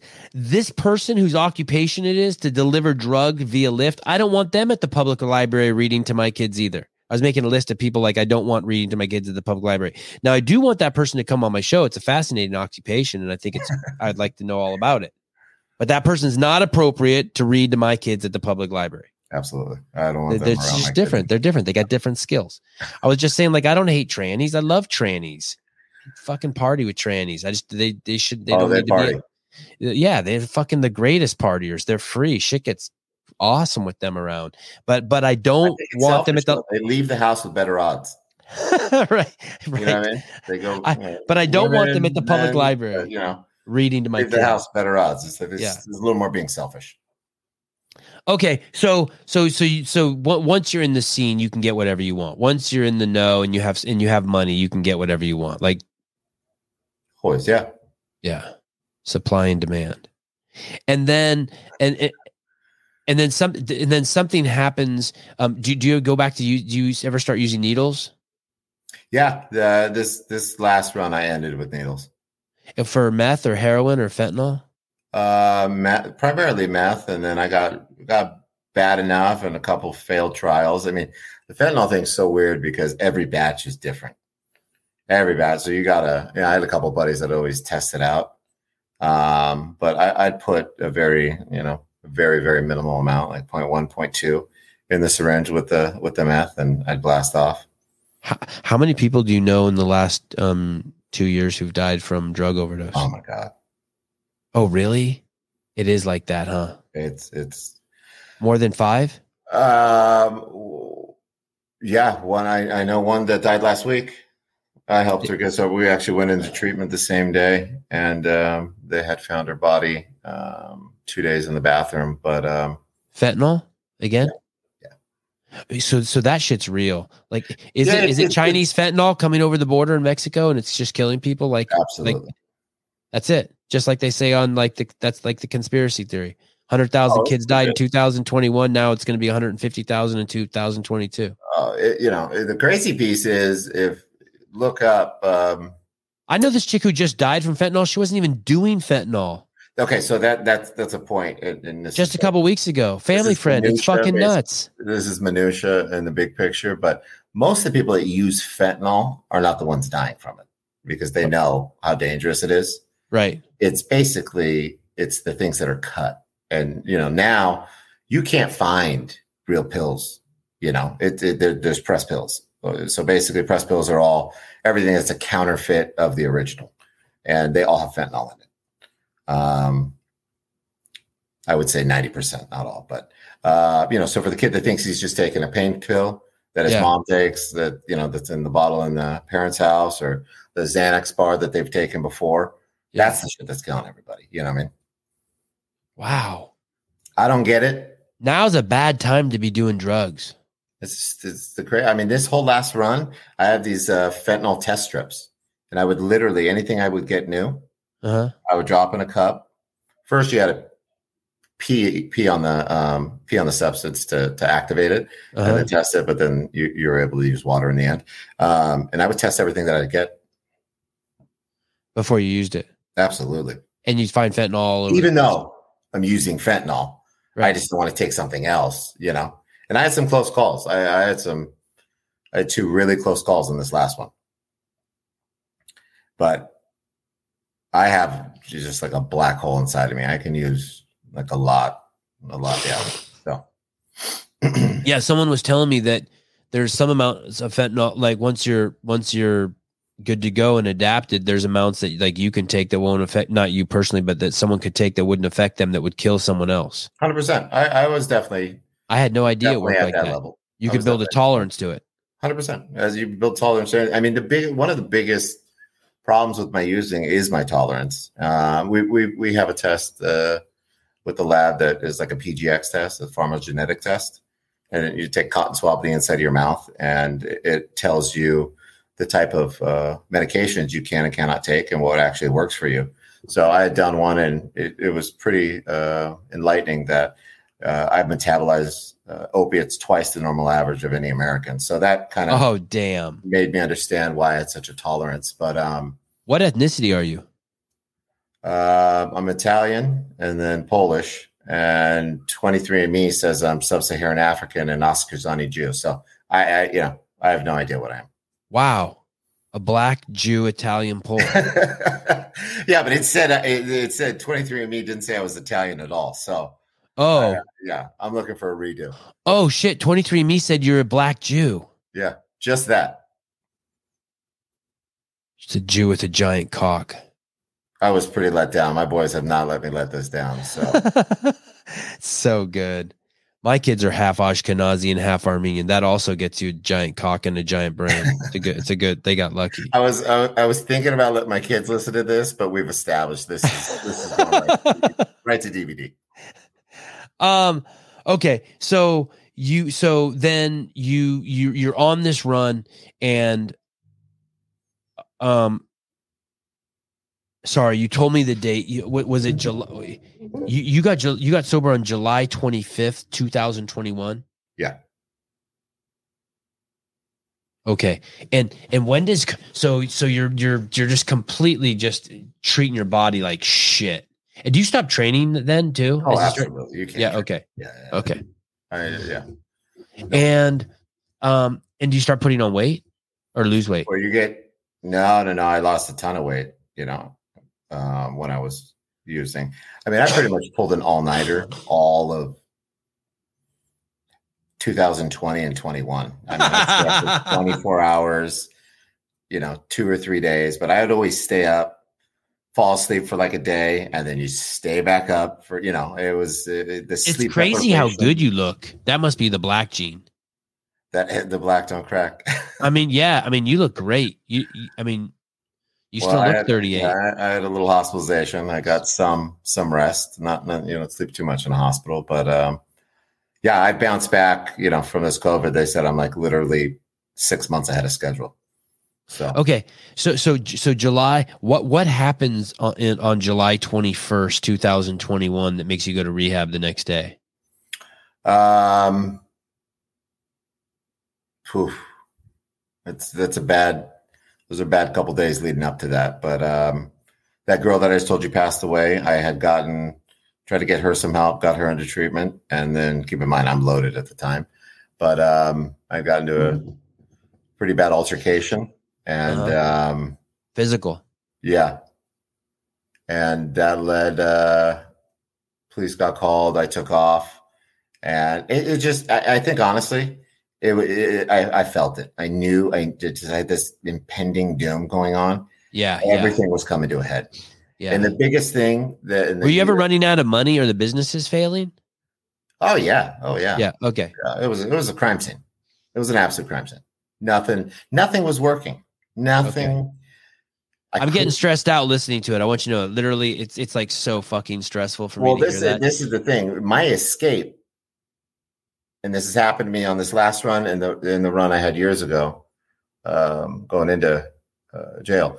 Um, my escape stopped working. I couldn't. I couldn't get high.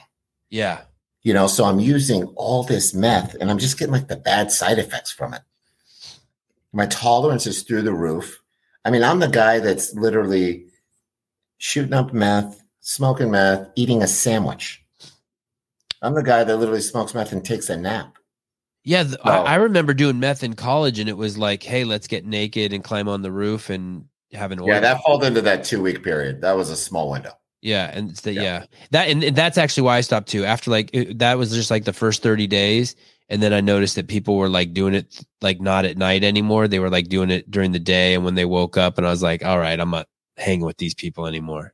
yeah that you're you're right I, I used to use there's times in my life where i'm like i'm not going to do any drugs till nighttime you know what i mean Yeah, yeah by the nighttime time, I mean, rule. I'm already so far gone. Okay, and so so so you check yourself in, and and you know that there's this thing COVID out there when you check yourself in. Yeah. People are talking about it.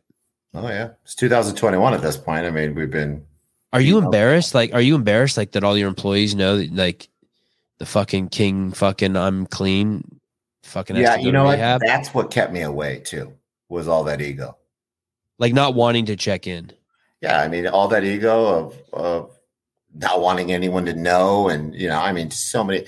Listen, when everyone started fact checking, oh, you know, I I heard you hung out with Paul the other day. Oh, I heard you hung out with Paul. I haven't seen Paul in a year. Oh, that when that shit started happening, I was like, I mean, ev like I said, wheels are coming off. I got no other options. Um, I've either been in an altercation, not talking to family. I got kids, you know, back at home. It's just, it's, it's bad. It's just bad.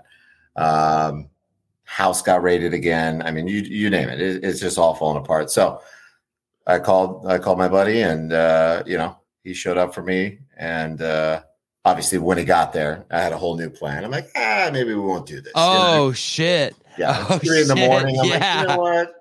I. Hey, I was out of my mind when I called you and told you I Yeah, wanted I to go to in the right space. I'm like, Yes. I'm gonna to the bathroom, but you know, and he he was he had been chasing me around for about a year, so I think uh, it just was time, and um, I ended up going in.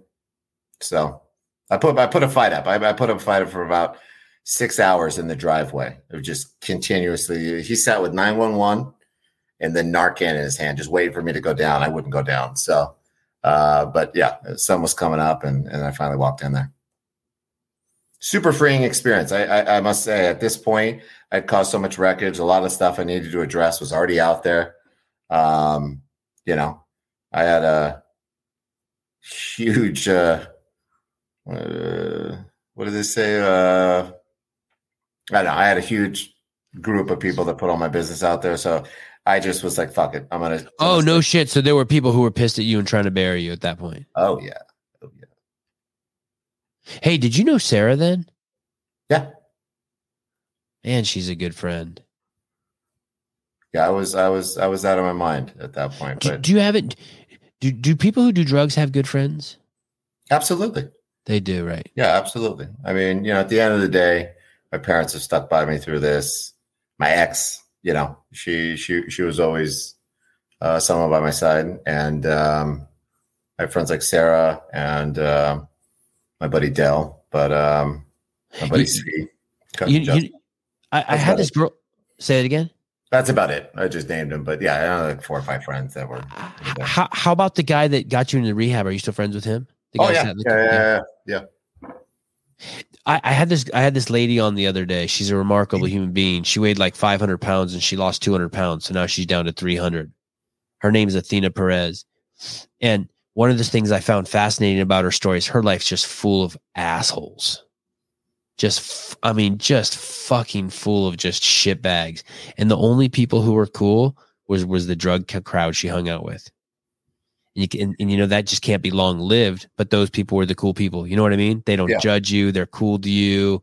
Oh, They that's fucking, all, like, yeah. The drug the drug crowd doesn't give a fuck. They're just good people. Like black, Well, white, like, I don't like, know what- like no one gives a people, fuck. Well, we don't judge. You know. yeah, I mean? yeah, yeah, yeah, yeah. Hey, you want to sit next to me and shoot up? I don't give a fuck what you are. Come sit down.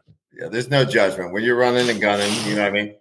Democrat, Republican, Nazi, just pull up a needle in a in a in a, in a couch. Yep, that's it.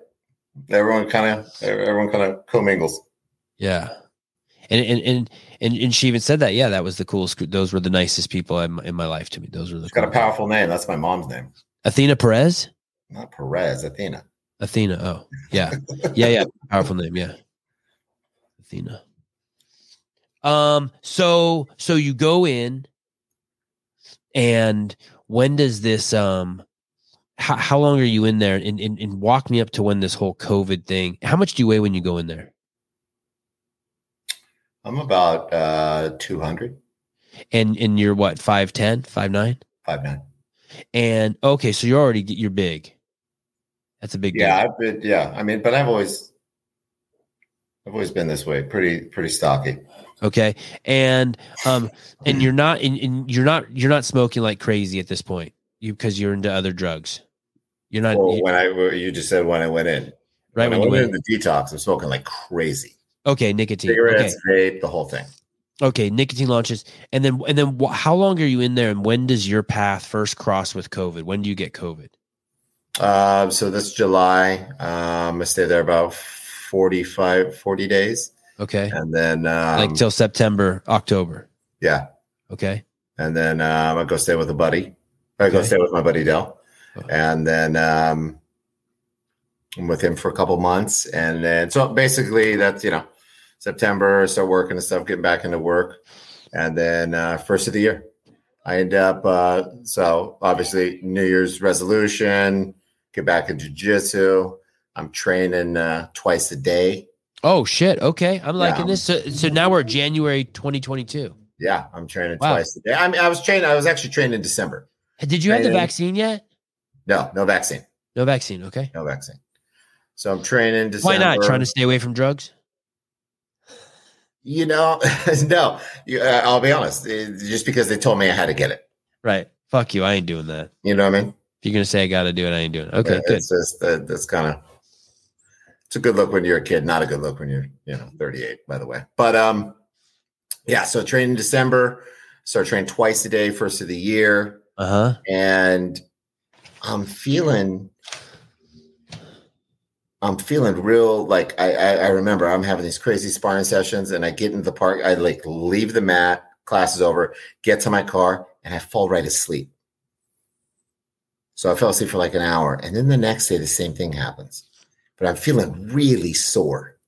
I'm like, Yeah. I must be just sweating it out. This is, you know, this is how you feel when you train twice a day jiu-jitsu, you know. Yeah. You go home feeling pretty. Yep. And I'm at the office where I'm at now, and I'm talking to Sarah, and I just sit here and I can't stop sweating, just profusely sweating. And I'm like, fuck, something's up. But I still go back to the gym and I train for three more days, twice a day. Yeah, I think last week I was sweating like a pig too. I think I had COVID like so bad last week. Oh God, dude, it was bad. And I'll, I'll explain what I learned a lot of the sweating was from. But um, so then I go home and I try to fight it from home. I'm like, all right, I'm man down, you know, night NyQuil, DayQuil, fucking That's what I did. I put on tons of um, jackets and wool socks, and I was. what but you're still vaping like a mofo, oh, disrespecting the vape, you know? like not even breathing. Like you're at the point where you don't even. yeah, I'm like, just breathing. I'm breathing smoke. Air, Yeah, yeah, yeah, air yeah. second, air second at this point. Yeah. And um, I'm taking, I'm taking. It's real, rips of this people. it's real. Those things are so crazy. Those things are. It's so. They real. allowed you to smoke everywhere.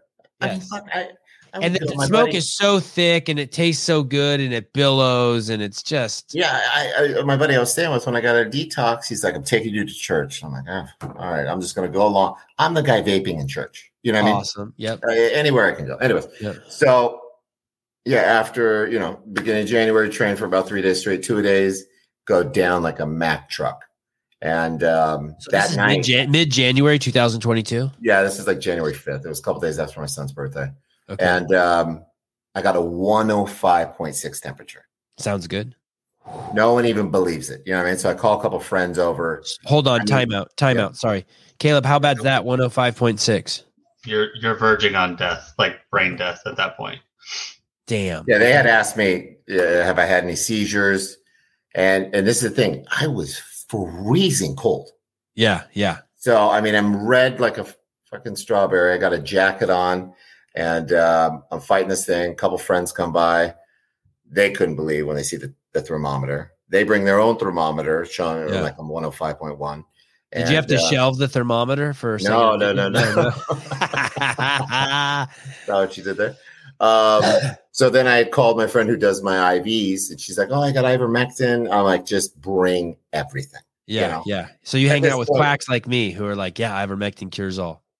Well, the point is, I know a lot of people that have had COVID and use ivermectin, but if you catch it at the beginning, and this is what my doctors had told me, they said, "Yeah, it could work." Problem was, is everything that you were saying. I had just beaten my body up for three years. I'm Yeah. working out every day. I'm probably overtraining myself at that time. vaping like a madman. I, I just was the perfect host for COVID. You know, and uh, and, so and and were you eating a lot of sugar? oh, yeah, I'm a big. I got a sweet tooth. Like, Most and were you- do you drink soda? Do you drink soda pop? Uh, no, I drink. It. If I do, it's either diet coke or sparkling water. But I do Okay. like sugar, chocolate. Okay. Yeah. So, um, At night? Do you eat it at night? oh yeah, oh Okay. yeah, big night guy. And then, um, yeah, so try to fight it from the house, and then I just keep getting worse. And this problem was, is I keep sweating profusely. Well, what I learned through the process is that was the pneumonia that I had. Oh. So, um, same partner came to check on me. He comes down and uh, he's knocking at my door, and he's going to take me to go get the um, what's the IV for COVID? Uh, I don't know. I don't know. But but some sort of like fluid they pump in Yeah, you? yeah, yeah, yeah. But it was the one that helped cure it, or you know, early signs. of like a vitamin B drip. No, C no, drip? no. It was like the started with an M. Hold on, let's bring in Caleb. Caleb's looking Caleb, at Yeah, it. that's right. Starts with an M. You said Yeah, monoclonal antibodies. my man. Bam. Caleb, come through. Damn. Caleb's If I ever do a game show, Caleb, I need you. Um, yeah. So I go to do that, and the lady puts my finger in a little oxygen thing, and I guess my oxygen was at like 60. And she goes, You need to go right to the ER. You can't have this done. And I was like, okay. So I go back outside, tell my buddy, I'm like, she said, go to the ER. Boom, head to the ER. And Hey, were you when you breathe? Were you gurgling or anything? no, no, no. So I was breathing very shallow, super, Okay. super shallow, you know. And then um, I get to the hospital, they run the test, um, immediately take me in. And I was at 60. I'd gotten all the way down to 40. Damn. And I mean, I was taking breaths like, and I, I, I was hitting that nurse's button. I couldn't get comfortable. couldn't stop sweating. Um, that when I got down to Oh. 40, I, I had lost consciousness. Oh, And uh, so I woke up in the you dropped your vape out of your hand. Yeah, I lost the vape in that room. I did lose the vape in that room. And um, I had, uh, I woke up in the critical care unit and um, my family was on the outside of the glass and I saw this, the, the doctor pacing, you know, and they only let two nurses in and the doctor's looking at me and, um, you know, they came in, they gave me like 48 hours to live. They had done this chest x-ray and it's called whiteout.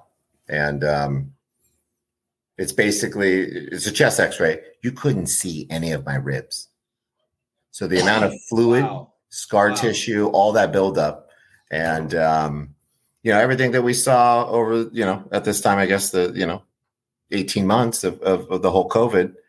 Yeah, so this is one thing that I learned exactly. That's the whiteout. And I actually had double lung pneumonia. So when people have pneumonia, the doctor had told me, typically pneumonia is one lung. I had pneumonia in both of my lungs. So um, that's what made the case so serious. And Is that why those pictures look like that, Caleb? Yeah, this so kind like of matching all- what he's saying. yeah, so the one on the left is it like a clear lung, and the one on the right would be like a pneumo- like one with pneumonia. So it has Correct. so much like just mucus and fluid, and correct? it- it can't clear itself buildup. out. Yep. Hey, look at that one in the wait. Go back to that. Look at that one in the middle, uh, on the top. See that one in the middle on the top, uh, to the right a little bit. One more. Yeah, that one's got a cock in it. You see it? It's so foreign body, foreign body. That one. That one has pneumonia and a cock in there. Okay. So yeah, so I had uh, the double lung pneumonia. You know, to be honest, uh, what I came and I, I learned all this after a coma um, was they were able to get rid of the COVID in, in about three weeks. What kept me hospitalized, what put me in the coma and on life support, was the pneumonia. You know, having pneumonia in my both lungs. So they tell you? Do they tell you you have 48 hours to live? Yeah, And do you start and the crying? only way that I'm going to make it is the two things that you heard on the on the news during this whole COVID craze was they needed to intubate and Yeah. you know and, and do the tracheotomy. So it was. and were you uh, like, "Fuck you"? That kills people. It's exactly what I said. Well, first I was like, well, where's the second opinion? You know what I mean? Yeah. And I was completely. I, I into. I think I wanted to shock. I became extremely nervous because I didn't want to get put to sleep. I didn't want to be trached. You know, and I just kept kept saying that. And um, you know what I learned after the fact was I, I find this extremely interesting. Was uh, the doctor had gone to my parents and asked my parents like, you know, does your son have any reason to live? My parents are like, what kind of question is that? You know, and they're like, well, is he depressed? So basically, you know, uh, I, I think really what was in my favor was my age. I was 38. And um, because they didn't basically, him asking those questions was, That's a fucking crazy question. Is that science? no, you know what it is? Is that It's part of- quality- it's Is that part of the CDC guidelines? One, I don't, I don't take if their temperature rectally. Two, ask them if they have a reason to live. What the fuck? Well, basically, what came out of it was if you were 50 years old and had my symptoms, they wouldn't have made the effort into saving. right. You weren't going to get trached. There was a gentleman that was next door to me, and basically, we had all the same symptoms. Um, that's why they say being overweight's a real big thing with COVID because if you carry a lot of visceral fat, your lungs don't have the chance to fully gr- develop or, or grow. So that's why a expand lot of yeah, exactly. So that was a huge issue with uh, with with people being overweight with COVID. But um, Yeah, I- he's got four kids, you jackass. Of course, he yeah, has that's a what my reason. to family live. said. You know, he's got kids, he's got a reason. They're like, all right, we'll we'll we'll go in and we'll do this procedure. I mean, they were looking for a reason to say no. Like, you know, Actually, no, he doesn't have any reason, and uh, actually, he has three thousand dollars in his account. Let him die. We want his money.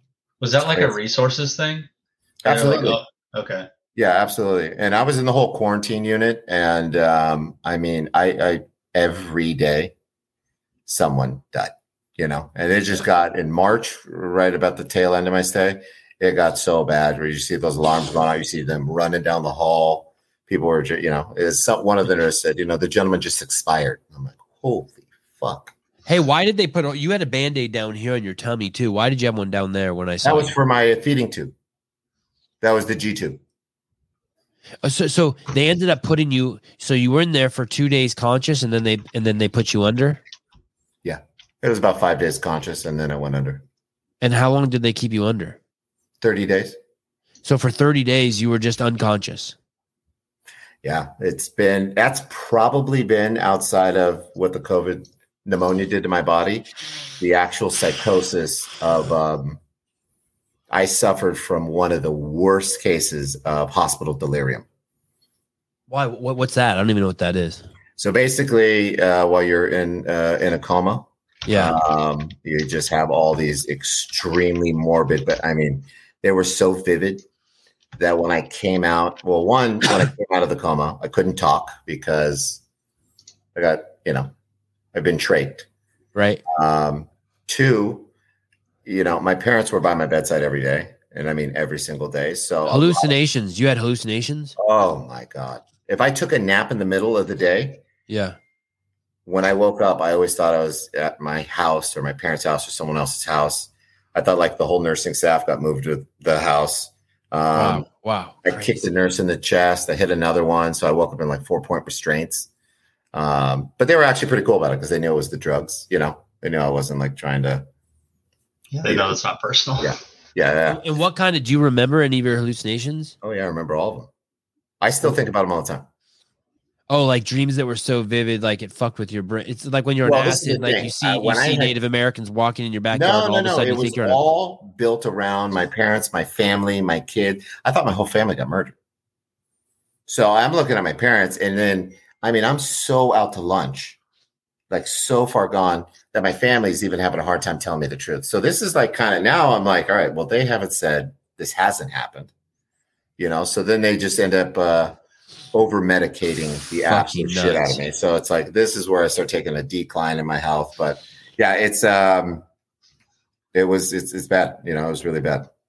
Um, I, I I had this. Uh, I knew this girl in college, and she would have these vivid bo- dreams that like her boyfriend was cheating on her. And I remember like that was the first time like I became aware of something like that.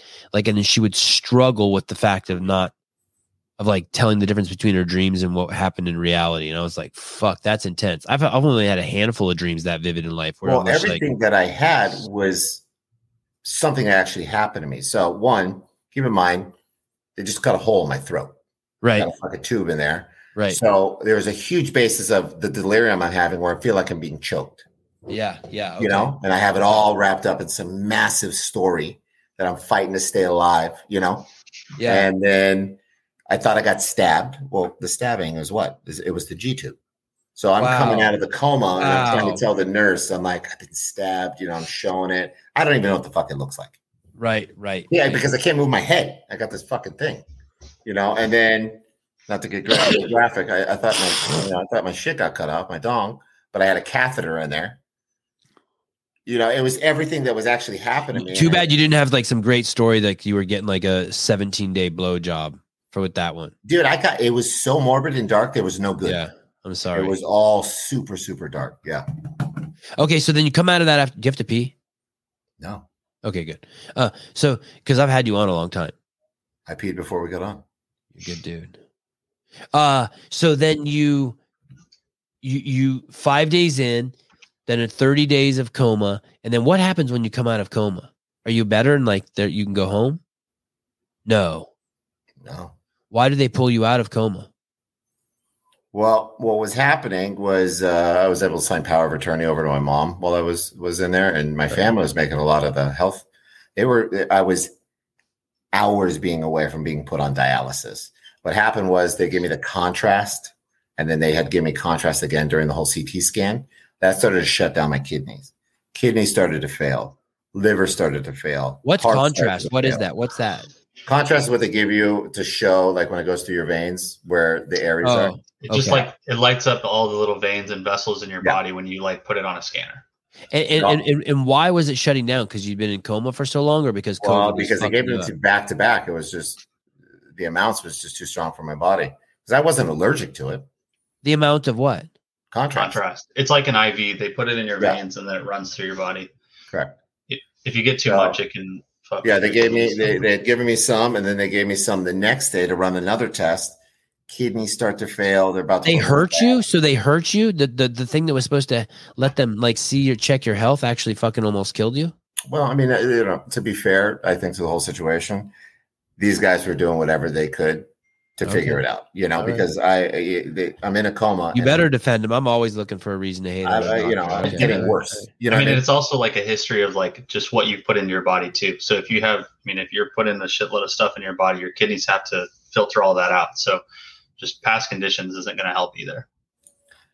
I mean, you guys got to remember three years of smoking meth, smoking crack, heroin. I mean, I'm holding smoke in. I'm not not even breathing it out. I'm doing all this shit I shouldn't supposed to be doing.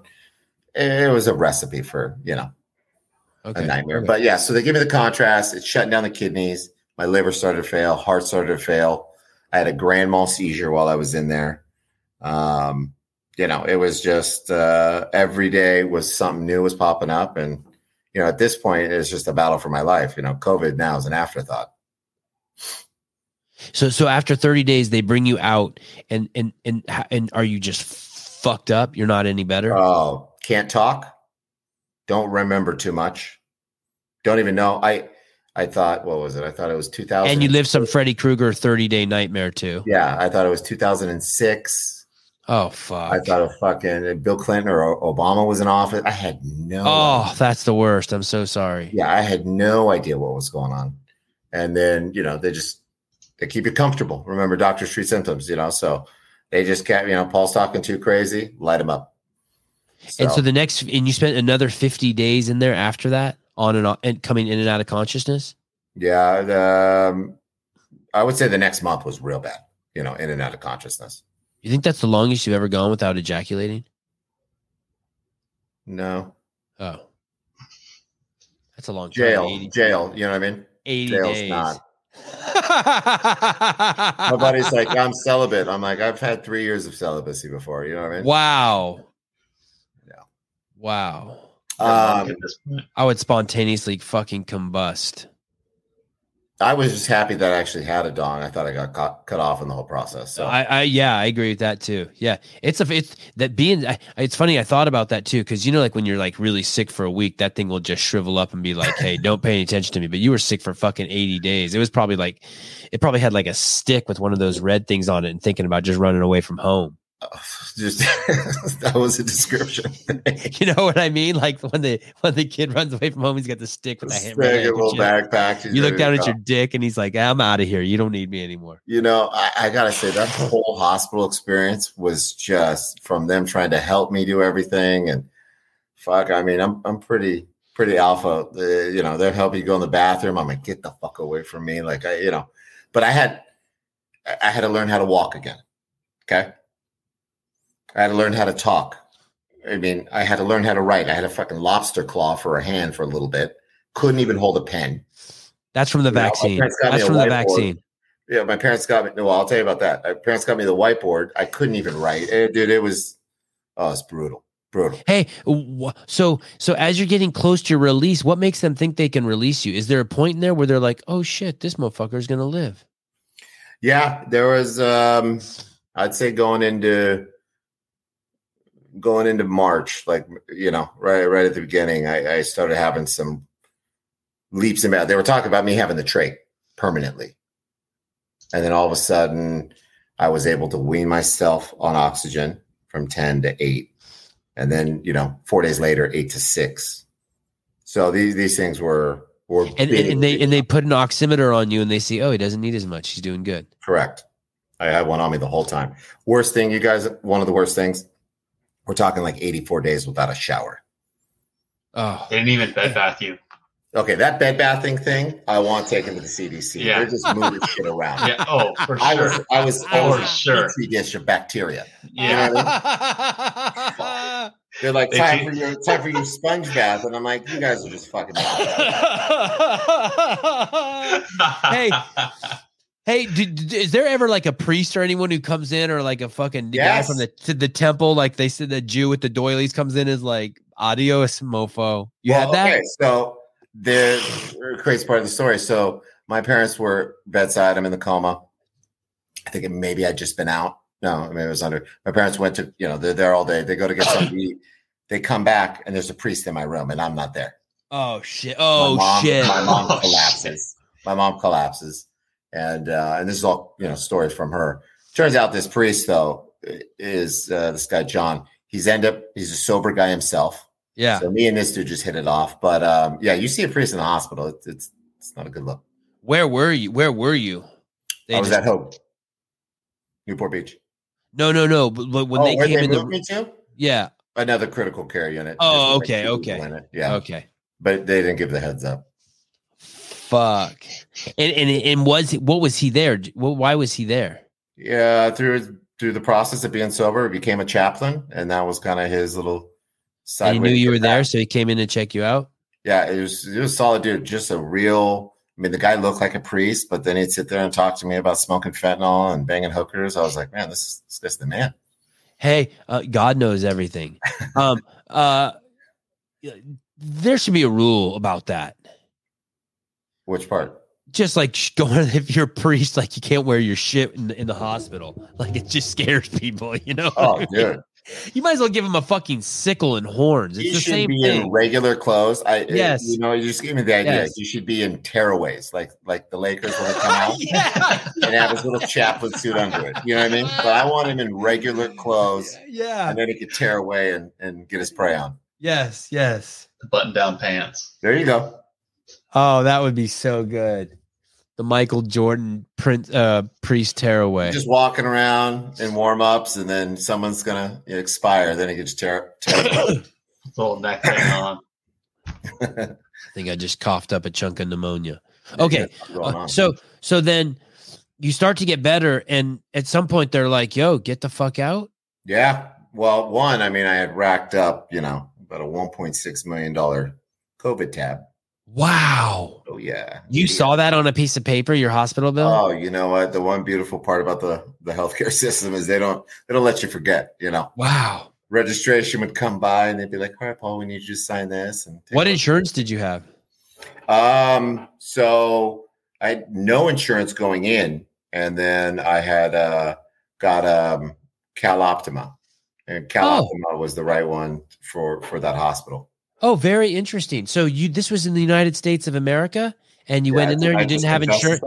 And no, no, no, no. Just these fucking douchebags in the fucking comments on YouTube.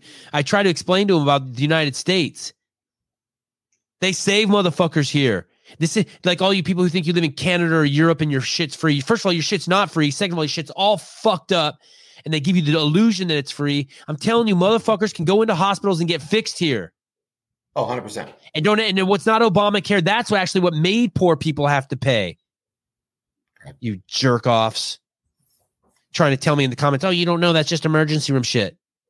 Hey, I can't believe you, it's even better than I thought. You were able to get insurance while you were dying. That's fucking this country. I love fucking America. Oh yeah, yeah. I mean, there's a loophole. I don't even know if I should be saying this, but you can go into the ER right now, Uh-huh. go to the ER, and then you qualify for insurance. Thank you. No you. problem.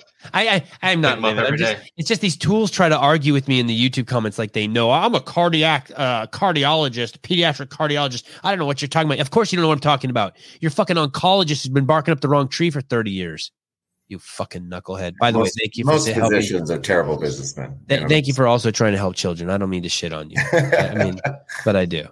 You read read uh, Tra- Travis Christofferson's uh, "Tripping Over the Truth" if you're a doctor, uh, an oncologist or cardiologist or any of that shit. Okay, uh, okay, where am I with my COVID? Okay, so so fa- fascinating. So so so you get out of the uh, so so they well, they one cut- thing that you touched on that Yes, please. uh, I haven't explained was uh, they had my so I have basically a specialist at this time for everything.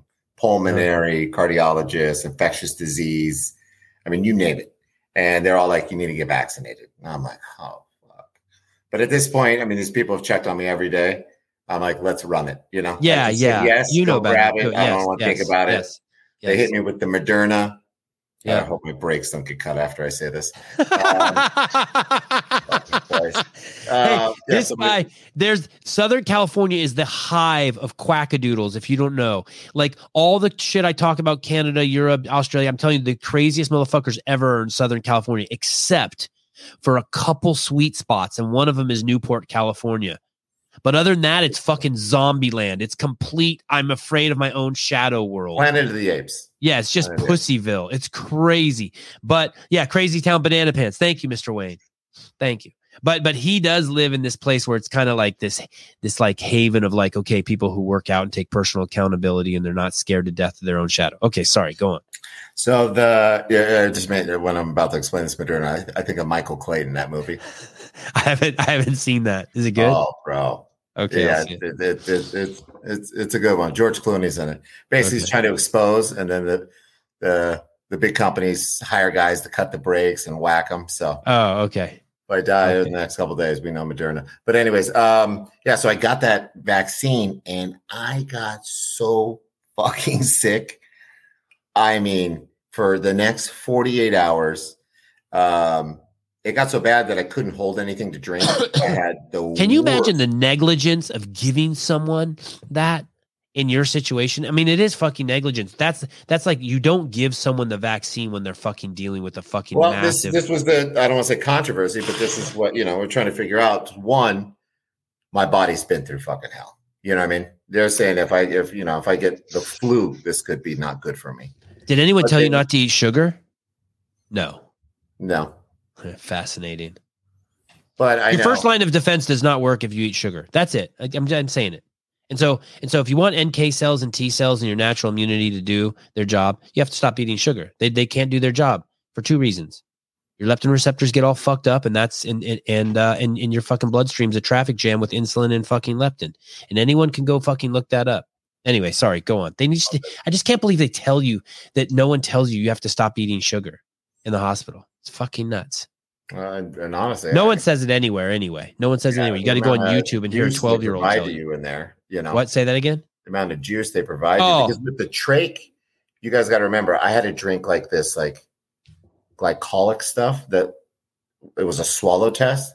So Yeah. they started me on like baby food diet. And I I was give, on my, I give my wife that test all the time, by the way. You're such a. Sevan. Sevan. Sevan. Peace and love. Ay, I'm waiting for the shoe to come right out of the side of the screen right now and pop it. Fuck. Okay. Um, So Yeah, I can't so believe you baby said that about my wife. I can't believe you said about my wife, Paul. I thought we were friends. um, yeah, so it was liquid, then baby food, then soft. These are just all pureed foods, and um, yeah, Yeah, the so- worst the worst thing for you, by the way. Like if you're not like juice is the absolute I mean, they might as well have just put fucking uh Coke and a fucking cotton candy in your hand. It's fucking nuts. Okay. Coke So then they give soda, okay. Uh, either. I think cocaine might have been better than Coca Cola for your situation. So, so they give you the Moderna and you're fucked up for two days. just wrecked. I mean, I can't stop shaking. I think I'm going through. I'm not lying to you. 50 towels a day, just sweating profusely through them. And they're just the nurses like, it's going to pass. It's going to pass. You know, because everyone said two to five days. The people that had been affected by the the vaccine, and then um, it was it was the fourth day. I was like, oh my god. To this day, I mean, I still have like I you know wash my body. I'm I'm numb in the shoulder from it, but um, yeah, I've been. Oh, so you had some you had some neurological shit occur. Oh, 100% still. So, and I mean, you know, I understand that it affects everyone different, but I mean, they had me so they basically said if I was around anyone and I got COVID again, it, it wouldn't be in my favor. So I was like, fuck it, let's do it. And, which was confusing. Do I have the antibodies now to fight it? Because I had Delta and I had Omicron. I had two types of COVID, Oh, lucky you. you know, but like I said, they were able to eradicate At the that. same time, in there, like they they they Yeah, give so you a pap smear and you had both of them. Crazy. I, I, I know I know COVID so medical lingo. I know medical lingo. Yeah, I passed on the pap smear, but I did come back for those two. And I didn't then, even I didn't um, even know you could have both at the same time. Yeah, I had two forms. Fucking threesome. Check the viral. Yeah, you can check the viral count. It's uh, but now I just you know, anybody that's sick, my kids are sick, anything, I just keep my distance. You know. So you get out of the hospital and you're like, holy shit, I'm gonna get a second chance at this. get out of the hospital. I go to stay with the family. Um, and, um, you know, it takes me 10 minutes to walk, you know, four feet. Um, I had more tape and plastic on my body because covering the G tube in my neck, trying to shower in the, in the, in the shower with the oxygen. And I'm on full oxygen 24 seven. So I have not been off. I'm at, at home on oxygen 24 seven. Not with anymore. No, no, no. I recently Oh. just got off. Recently. Um. So so you're you're you're back in AA. Are, are you like? I know one of the steps like you got to like uh like go say sorry to people. Are there people now? You're like, dude. Do you Paul- know that from Seinfeld? No, my sister did that. Oh, okay. Just that's the one step everybody knows. Step nine. Everyone's like, No. all right. No, no, but you know what's funny too is my sister came. I wa- I was away at college and she came to do amends to me. And then like five years later, I was like, "Hey, how come you never did amends to me?" You know, just like busting her chops and Oh, shit. She's still shit. And she's like. What are you talking about? I came in, I came to the, your school and I hung out with you for a week. That's I'm like, well, you never just like walked up and sat me down like and was like, yo, I'm fucking sorry. She's like, no, it's not like that. Well, hey. Yeah. Is your sis watching? Maybe, yeah. She, well, she's my best. She's like one of she. My sister believes in me so much. She's like my biggest supporter. Her and my mom. All My right, wife. I'm not say anything. Right? Yeah, she's great. She's just, she's 20 years sober, 25 or something. She takes that shit serious as a heart attack. Right there. Yeah. Yeah. Her, I think her drug was mostly alcohol. She started a lot of bar fights. She was hot. Listen, I mean, she's still pretty. She's like old and pretty still. alcohol's super, super dangerous because you're at such a high risk of seizure. Al- alcohol? Oh yeah, alcohol detox is super. Oh, super oh, Dude, oh. listen, as any opiate addict, okay, yeah. you've seen Pineapple Express or anything, but like you feel like you're gonna die. You Yeah. think you're gonna die, Yeah. but you're not gonna die. But you don't, you know, you're you you, you everyone around you is believing what you're selling. Alcohol, yeah, you could seize out and just not not, you know, have stroke or heart attack. That and benzos are the most dangerous to come off of. What are benzos? Like Xanax, Valium, Klonopin. So Oh. Jordan Peterson was on. I used Yeah, to I run watched home the. I call those the, the the housewife cocktail. You know what I mean? Some some Xanax, you know, some Adderall. That's that's what the housewives like. I never have done Adderall. You seem like you would have. what are you laughing at, Caleb? Constantly wired. dude. You're an intense dude. You know what I mean? I, I I used to run a home for developmentally disabled adults, and I think we used to give them cl- Klonopin. Is it, is that like supposed to knock you out? Yeah, Klonopin, it will. Yeah, I think we called it a like a prescribe. It was called a PN or a PR. Prescribe is PRN. That's that's Yeah. right. as needed. like if they were being violent. Yeah. Oh, I Sometimes I would. Sometimes I would. so, pop, not like- very often, but sometimes I'd pop them. Just like just to you know just to see what they're what it was like. wait. you'd pop the pills or pop the clients? No, pop the pills. No, I I, never. was going to say, clients. well, this is taking. clients were awesome. I can see myself in front of the grand jury. Did he ask you? No, I was so good to those people. Fucking man, Oh, I got a wild story about. tell that. me, tell me.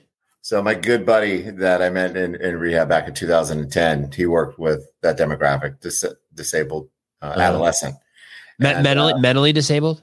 yeah. like autism and not shit. Autism, Okay, the whole thing. Yep, yep, yep. So he was working for this place out in like Covina, and um, he ended up relapsing. And then one day he calls me, frantic, Paul, I need your help. I need your help. He's like, I got myself in a jam, and I'm like, Jake, where are you at? And he's like, I'm downtown LA. He's like, hold on. And then you just hear him like holding the phone. He's like, shut the fuck up. Shut the. I'm like, go, who are you yelling at? He's like, I'm trying to pick up. He had taken the entire house of kids down to Skid Row. Oh, to get drugs? He's got the kids in the car. Yeah. One wants to eat. Yeah, yeah, Louis, yeah. Louis was his guy. Louis had like the retard strength, and Louis was about to lose his shit on him. He's Yes. like, Louis, if I come back there, Louis is about to open the door, go on the run. I'm I'm at a loss. I, I've been involved in some shady stuff. Yeah. like, you took all the kids to Skid Row, He's like, the guy won't give it to me. I don't have exact change. Can you come down here? I'm like, Jake, you got to get out of there, bro. So yeah, my homeboy took the whole house of kids down to Skid Row to score. In the yellow bus. Wow, that's hardcore. Hey, addiction's real. Oh, testify.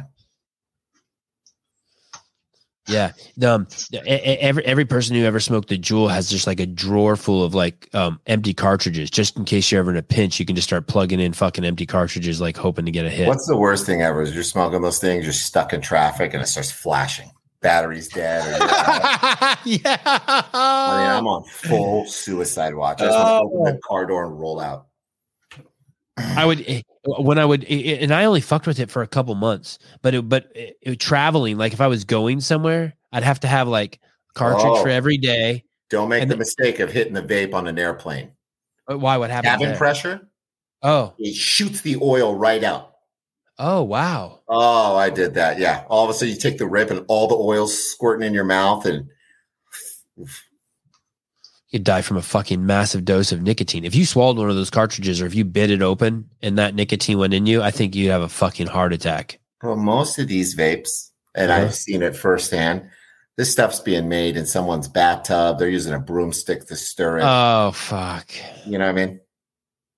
You know, uh, when my dad first came to this country, he worked in one of those. Uh, he came from Lebanon, and he was a young man, like twenty, and he worked in one of these factories where they uh they make spices, right? So there's this big fucking huge vat, and you stand on top of it with a wooden stick, and like they're just grinding up cayenne pepper or something, right? And then it goes into you know the bottles. And my dad would tell me like a sh- his shoe would fall off, or st- he dropped the stick in there, and it would just get ground up and yeah, someone's buying us fucking spices at at uh at Safeway. It's got my dad's shoe in there. I know. I'm gonna next time I look at someone, I'm gonna be like, what the fuck? Holy cow! Um, oh, so what day was it that you got out of the hospital? Do you know? Mm, mid, um, I think March 12th. God, that's not that long ago. Yeah.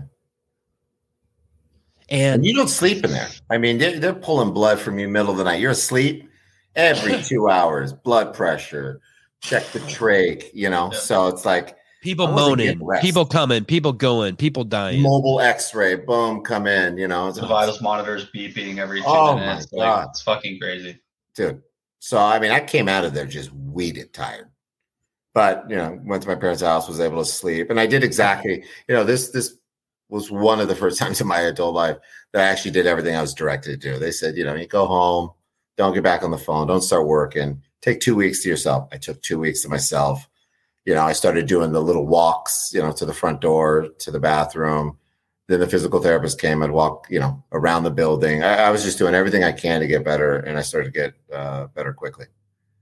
Look, look in the comments at these two guys. There's a guy who's always in the comments. His name is Dick Butter, and then there's this other guy. His name is Richard. She's a step skipper. What, I- what does that mean? Seinfeld. Oh, oh, uh, oh. Yeah. And then there's this other guy named Richard Margarine. So it's a play on Dick Butter. So this guy's name is Dick Butter, and this guy's name is Richard Margarine. And they're dude dudes who are in the com.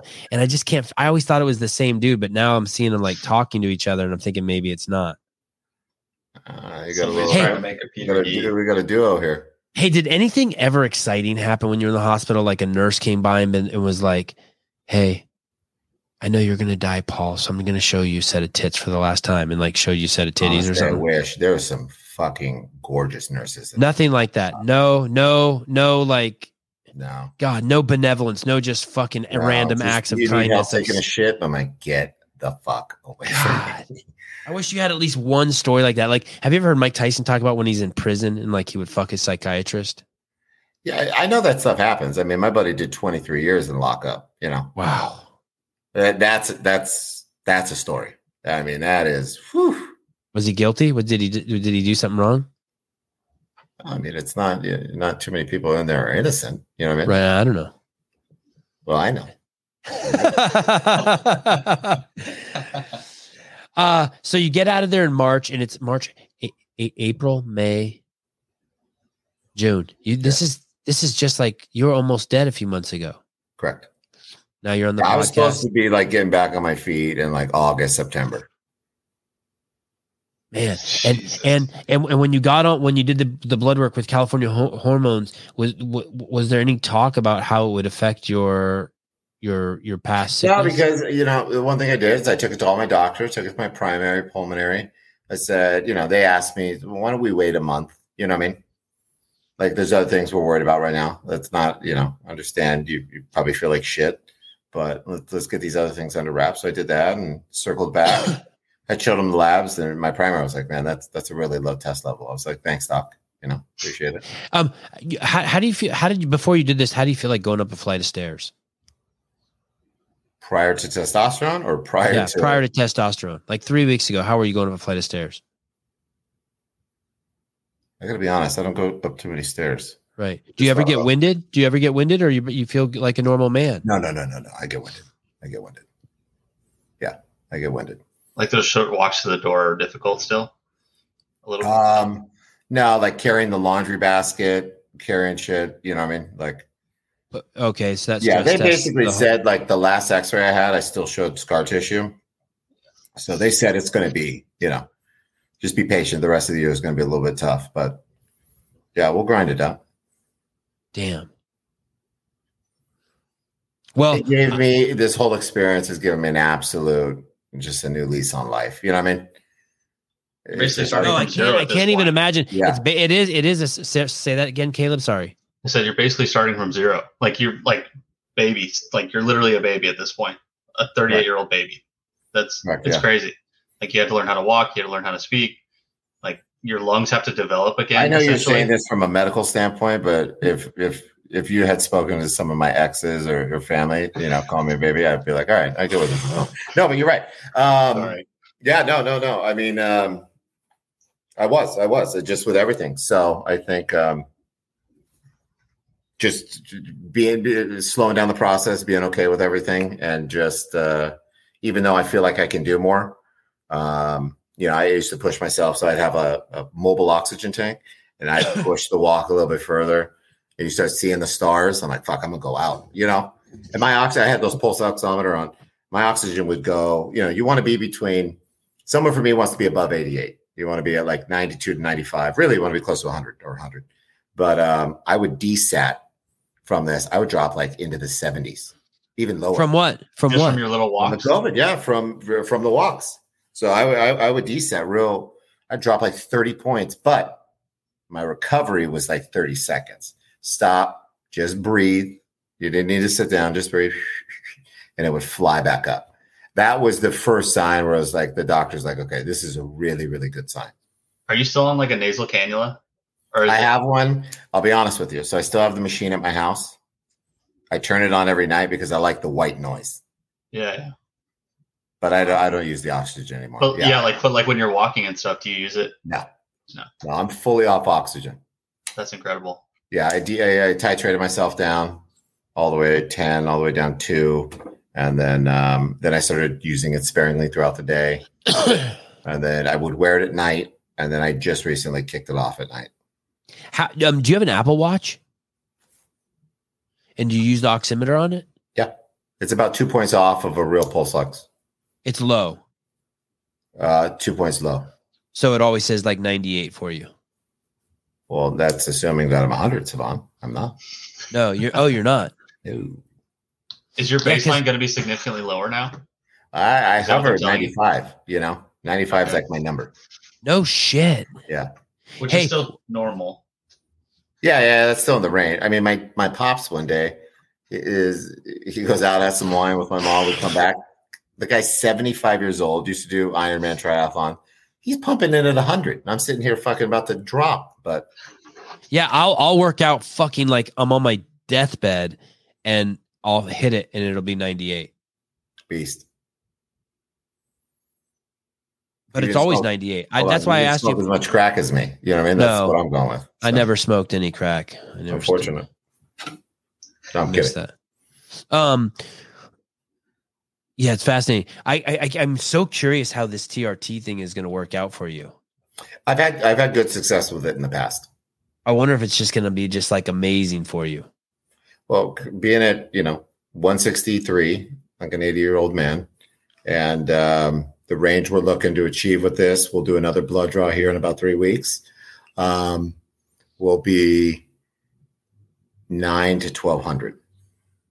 Okay, so that so Whoa. Okay. Holy shit. Yeah. Hey, could I'm could we feeling- have you on on on uh, July thirteenth then? I got nothing going on. Let's go. All right. Hey, um, when you wake up in the morning, what do you I look? cry. For? Do you No, sometimes. No, Um, like like I wake up in the morning and there's some stuff that I really like doing. Like I like turning on the coffee machine. I like looking at my boys. yeah, I'm a big ritual guy. Yep. Um, do you like when you wake up? Are you like, are you excited to wake up? Are you like, Yeah, I I'm am now. Get coffee. I'm gonna see my kids. I'm gonna like, Well, you know, I mean, since we're in, in the in the tree with the nest, uh, they had put me on antidepressants when I uh, was in the hospital, and um, I think I finally came to terms with you know I've been kind of chemically imbalanced. My whole family thinks I'm bipolar, but um, yeah, they it's, it's they've been they've helped me tremendously. So that impending doom, that drive to just not be able to get out of bed or get started or just be that indecisiveness has handcuffed me and I, I, I don't have that anymore. So um, I'm up in the morning. I walk to go get coffee. oh, that's awesome. Where Yeah, do you go? Get Starbucks or Uh, something? No, Newport Coffee Roasters. So when you were down there, hook a left, go all the way down to the pier. Yeah, yeah. No shit. There, That's your hood. that's my hood. Wow. So just walk down the boardwalk, get coffee. I'll hit the pier, a little quick meditation, and then uh, go back into the crazy. Oh, that's awesome. Yeah. And you got good friends. Yeah.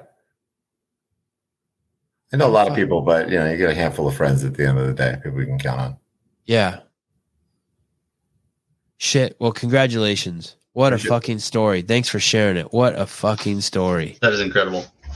Thanks, Caleb. Thanks. So long. Only 38. God, it's so good to have that under your under your belt. Like, Yeah. okay, check, did that. Yeah, it was it was an experience, but again, yeah, the Will you ever relapse? well, I mean, history has shown I have a bunch of times, but I'm in I'm in listen, I've done all the controlled things. It's always been the drug, it's always been the drink. Now it's me. You know what I mean? I can't I can't do these things anymore, you know, because I know where it ends up. So um I'm just Do you ever not do it? Like I would never smoke a vape again because quitting was so hard.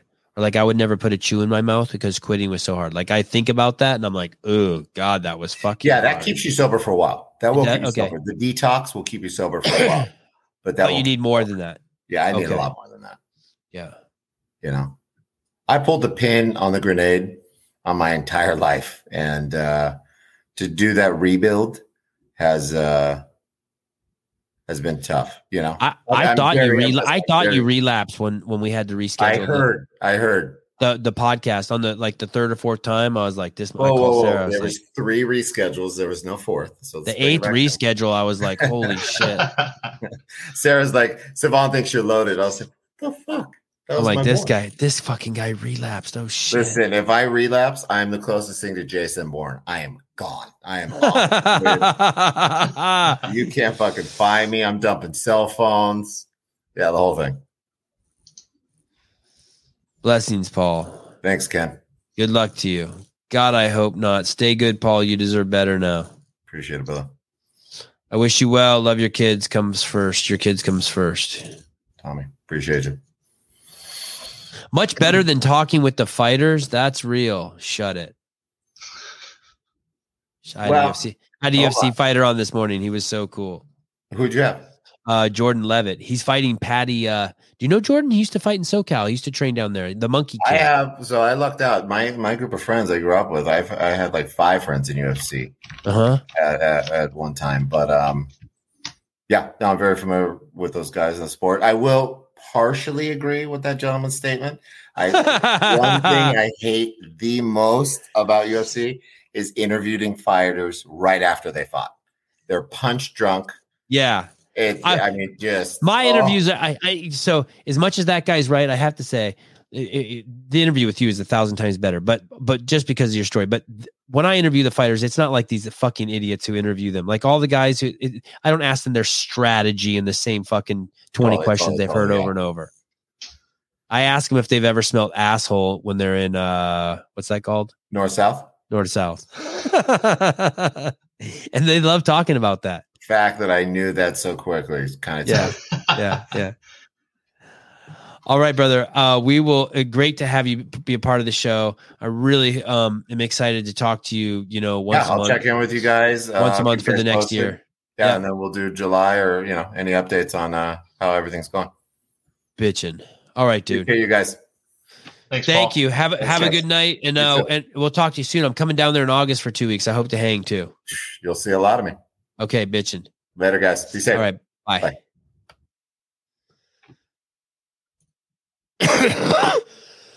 How long have you been holding that in? no, I've been just I've been like I I couldn't even breathe through my nose anymore, so I just started doing all the gross shit. Oh, excuse me, guys. Sorry, so disgusting. I mean, not for me. I like the taste of it, but for you guys, I really like him. Did I say bitchin'? I really did. like him. You always say pitching.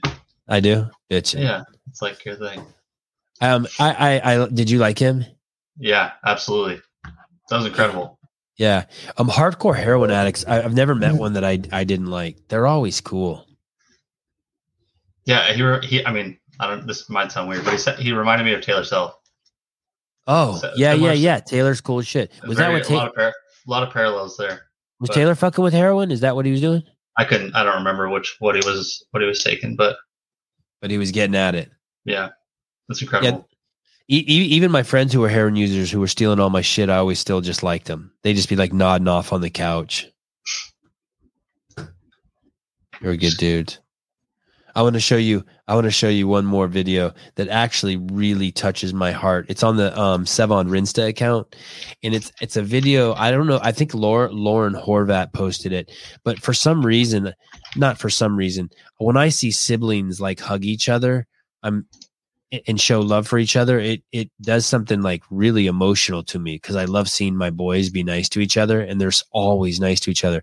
But I took this video. Look how happy Lauren is, and and I guess I'm guessing what happened here is Kristof had just finished competing, and look how much his sister loves him.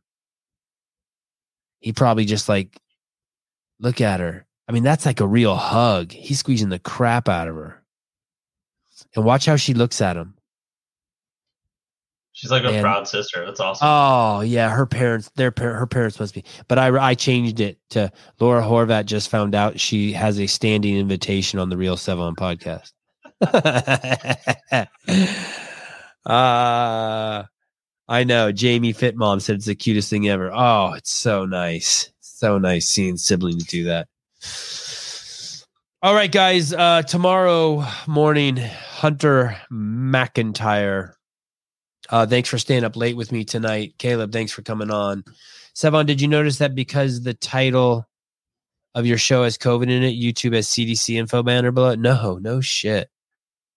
Crazy. yeah, I saw that. I might go change the title.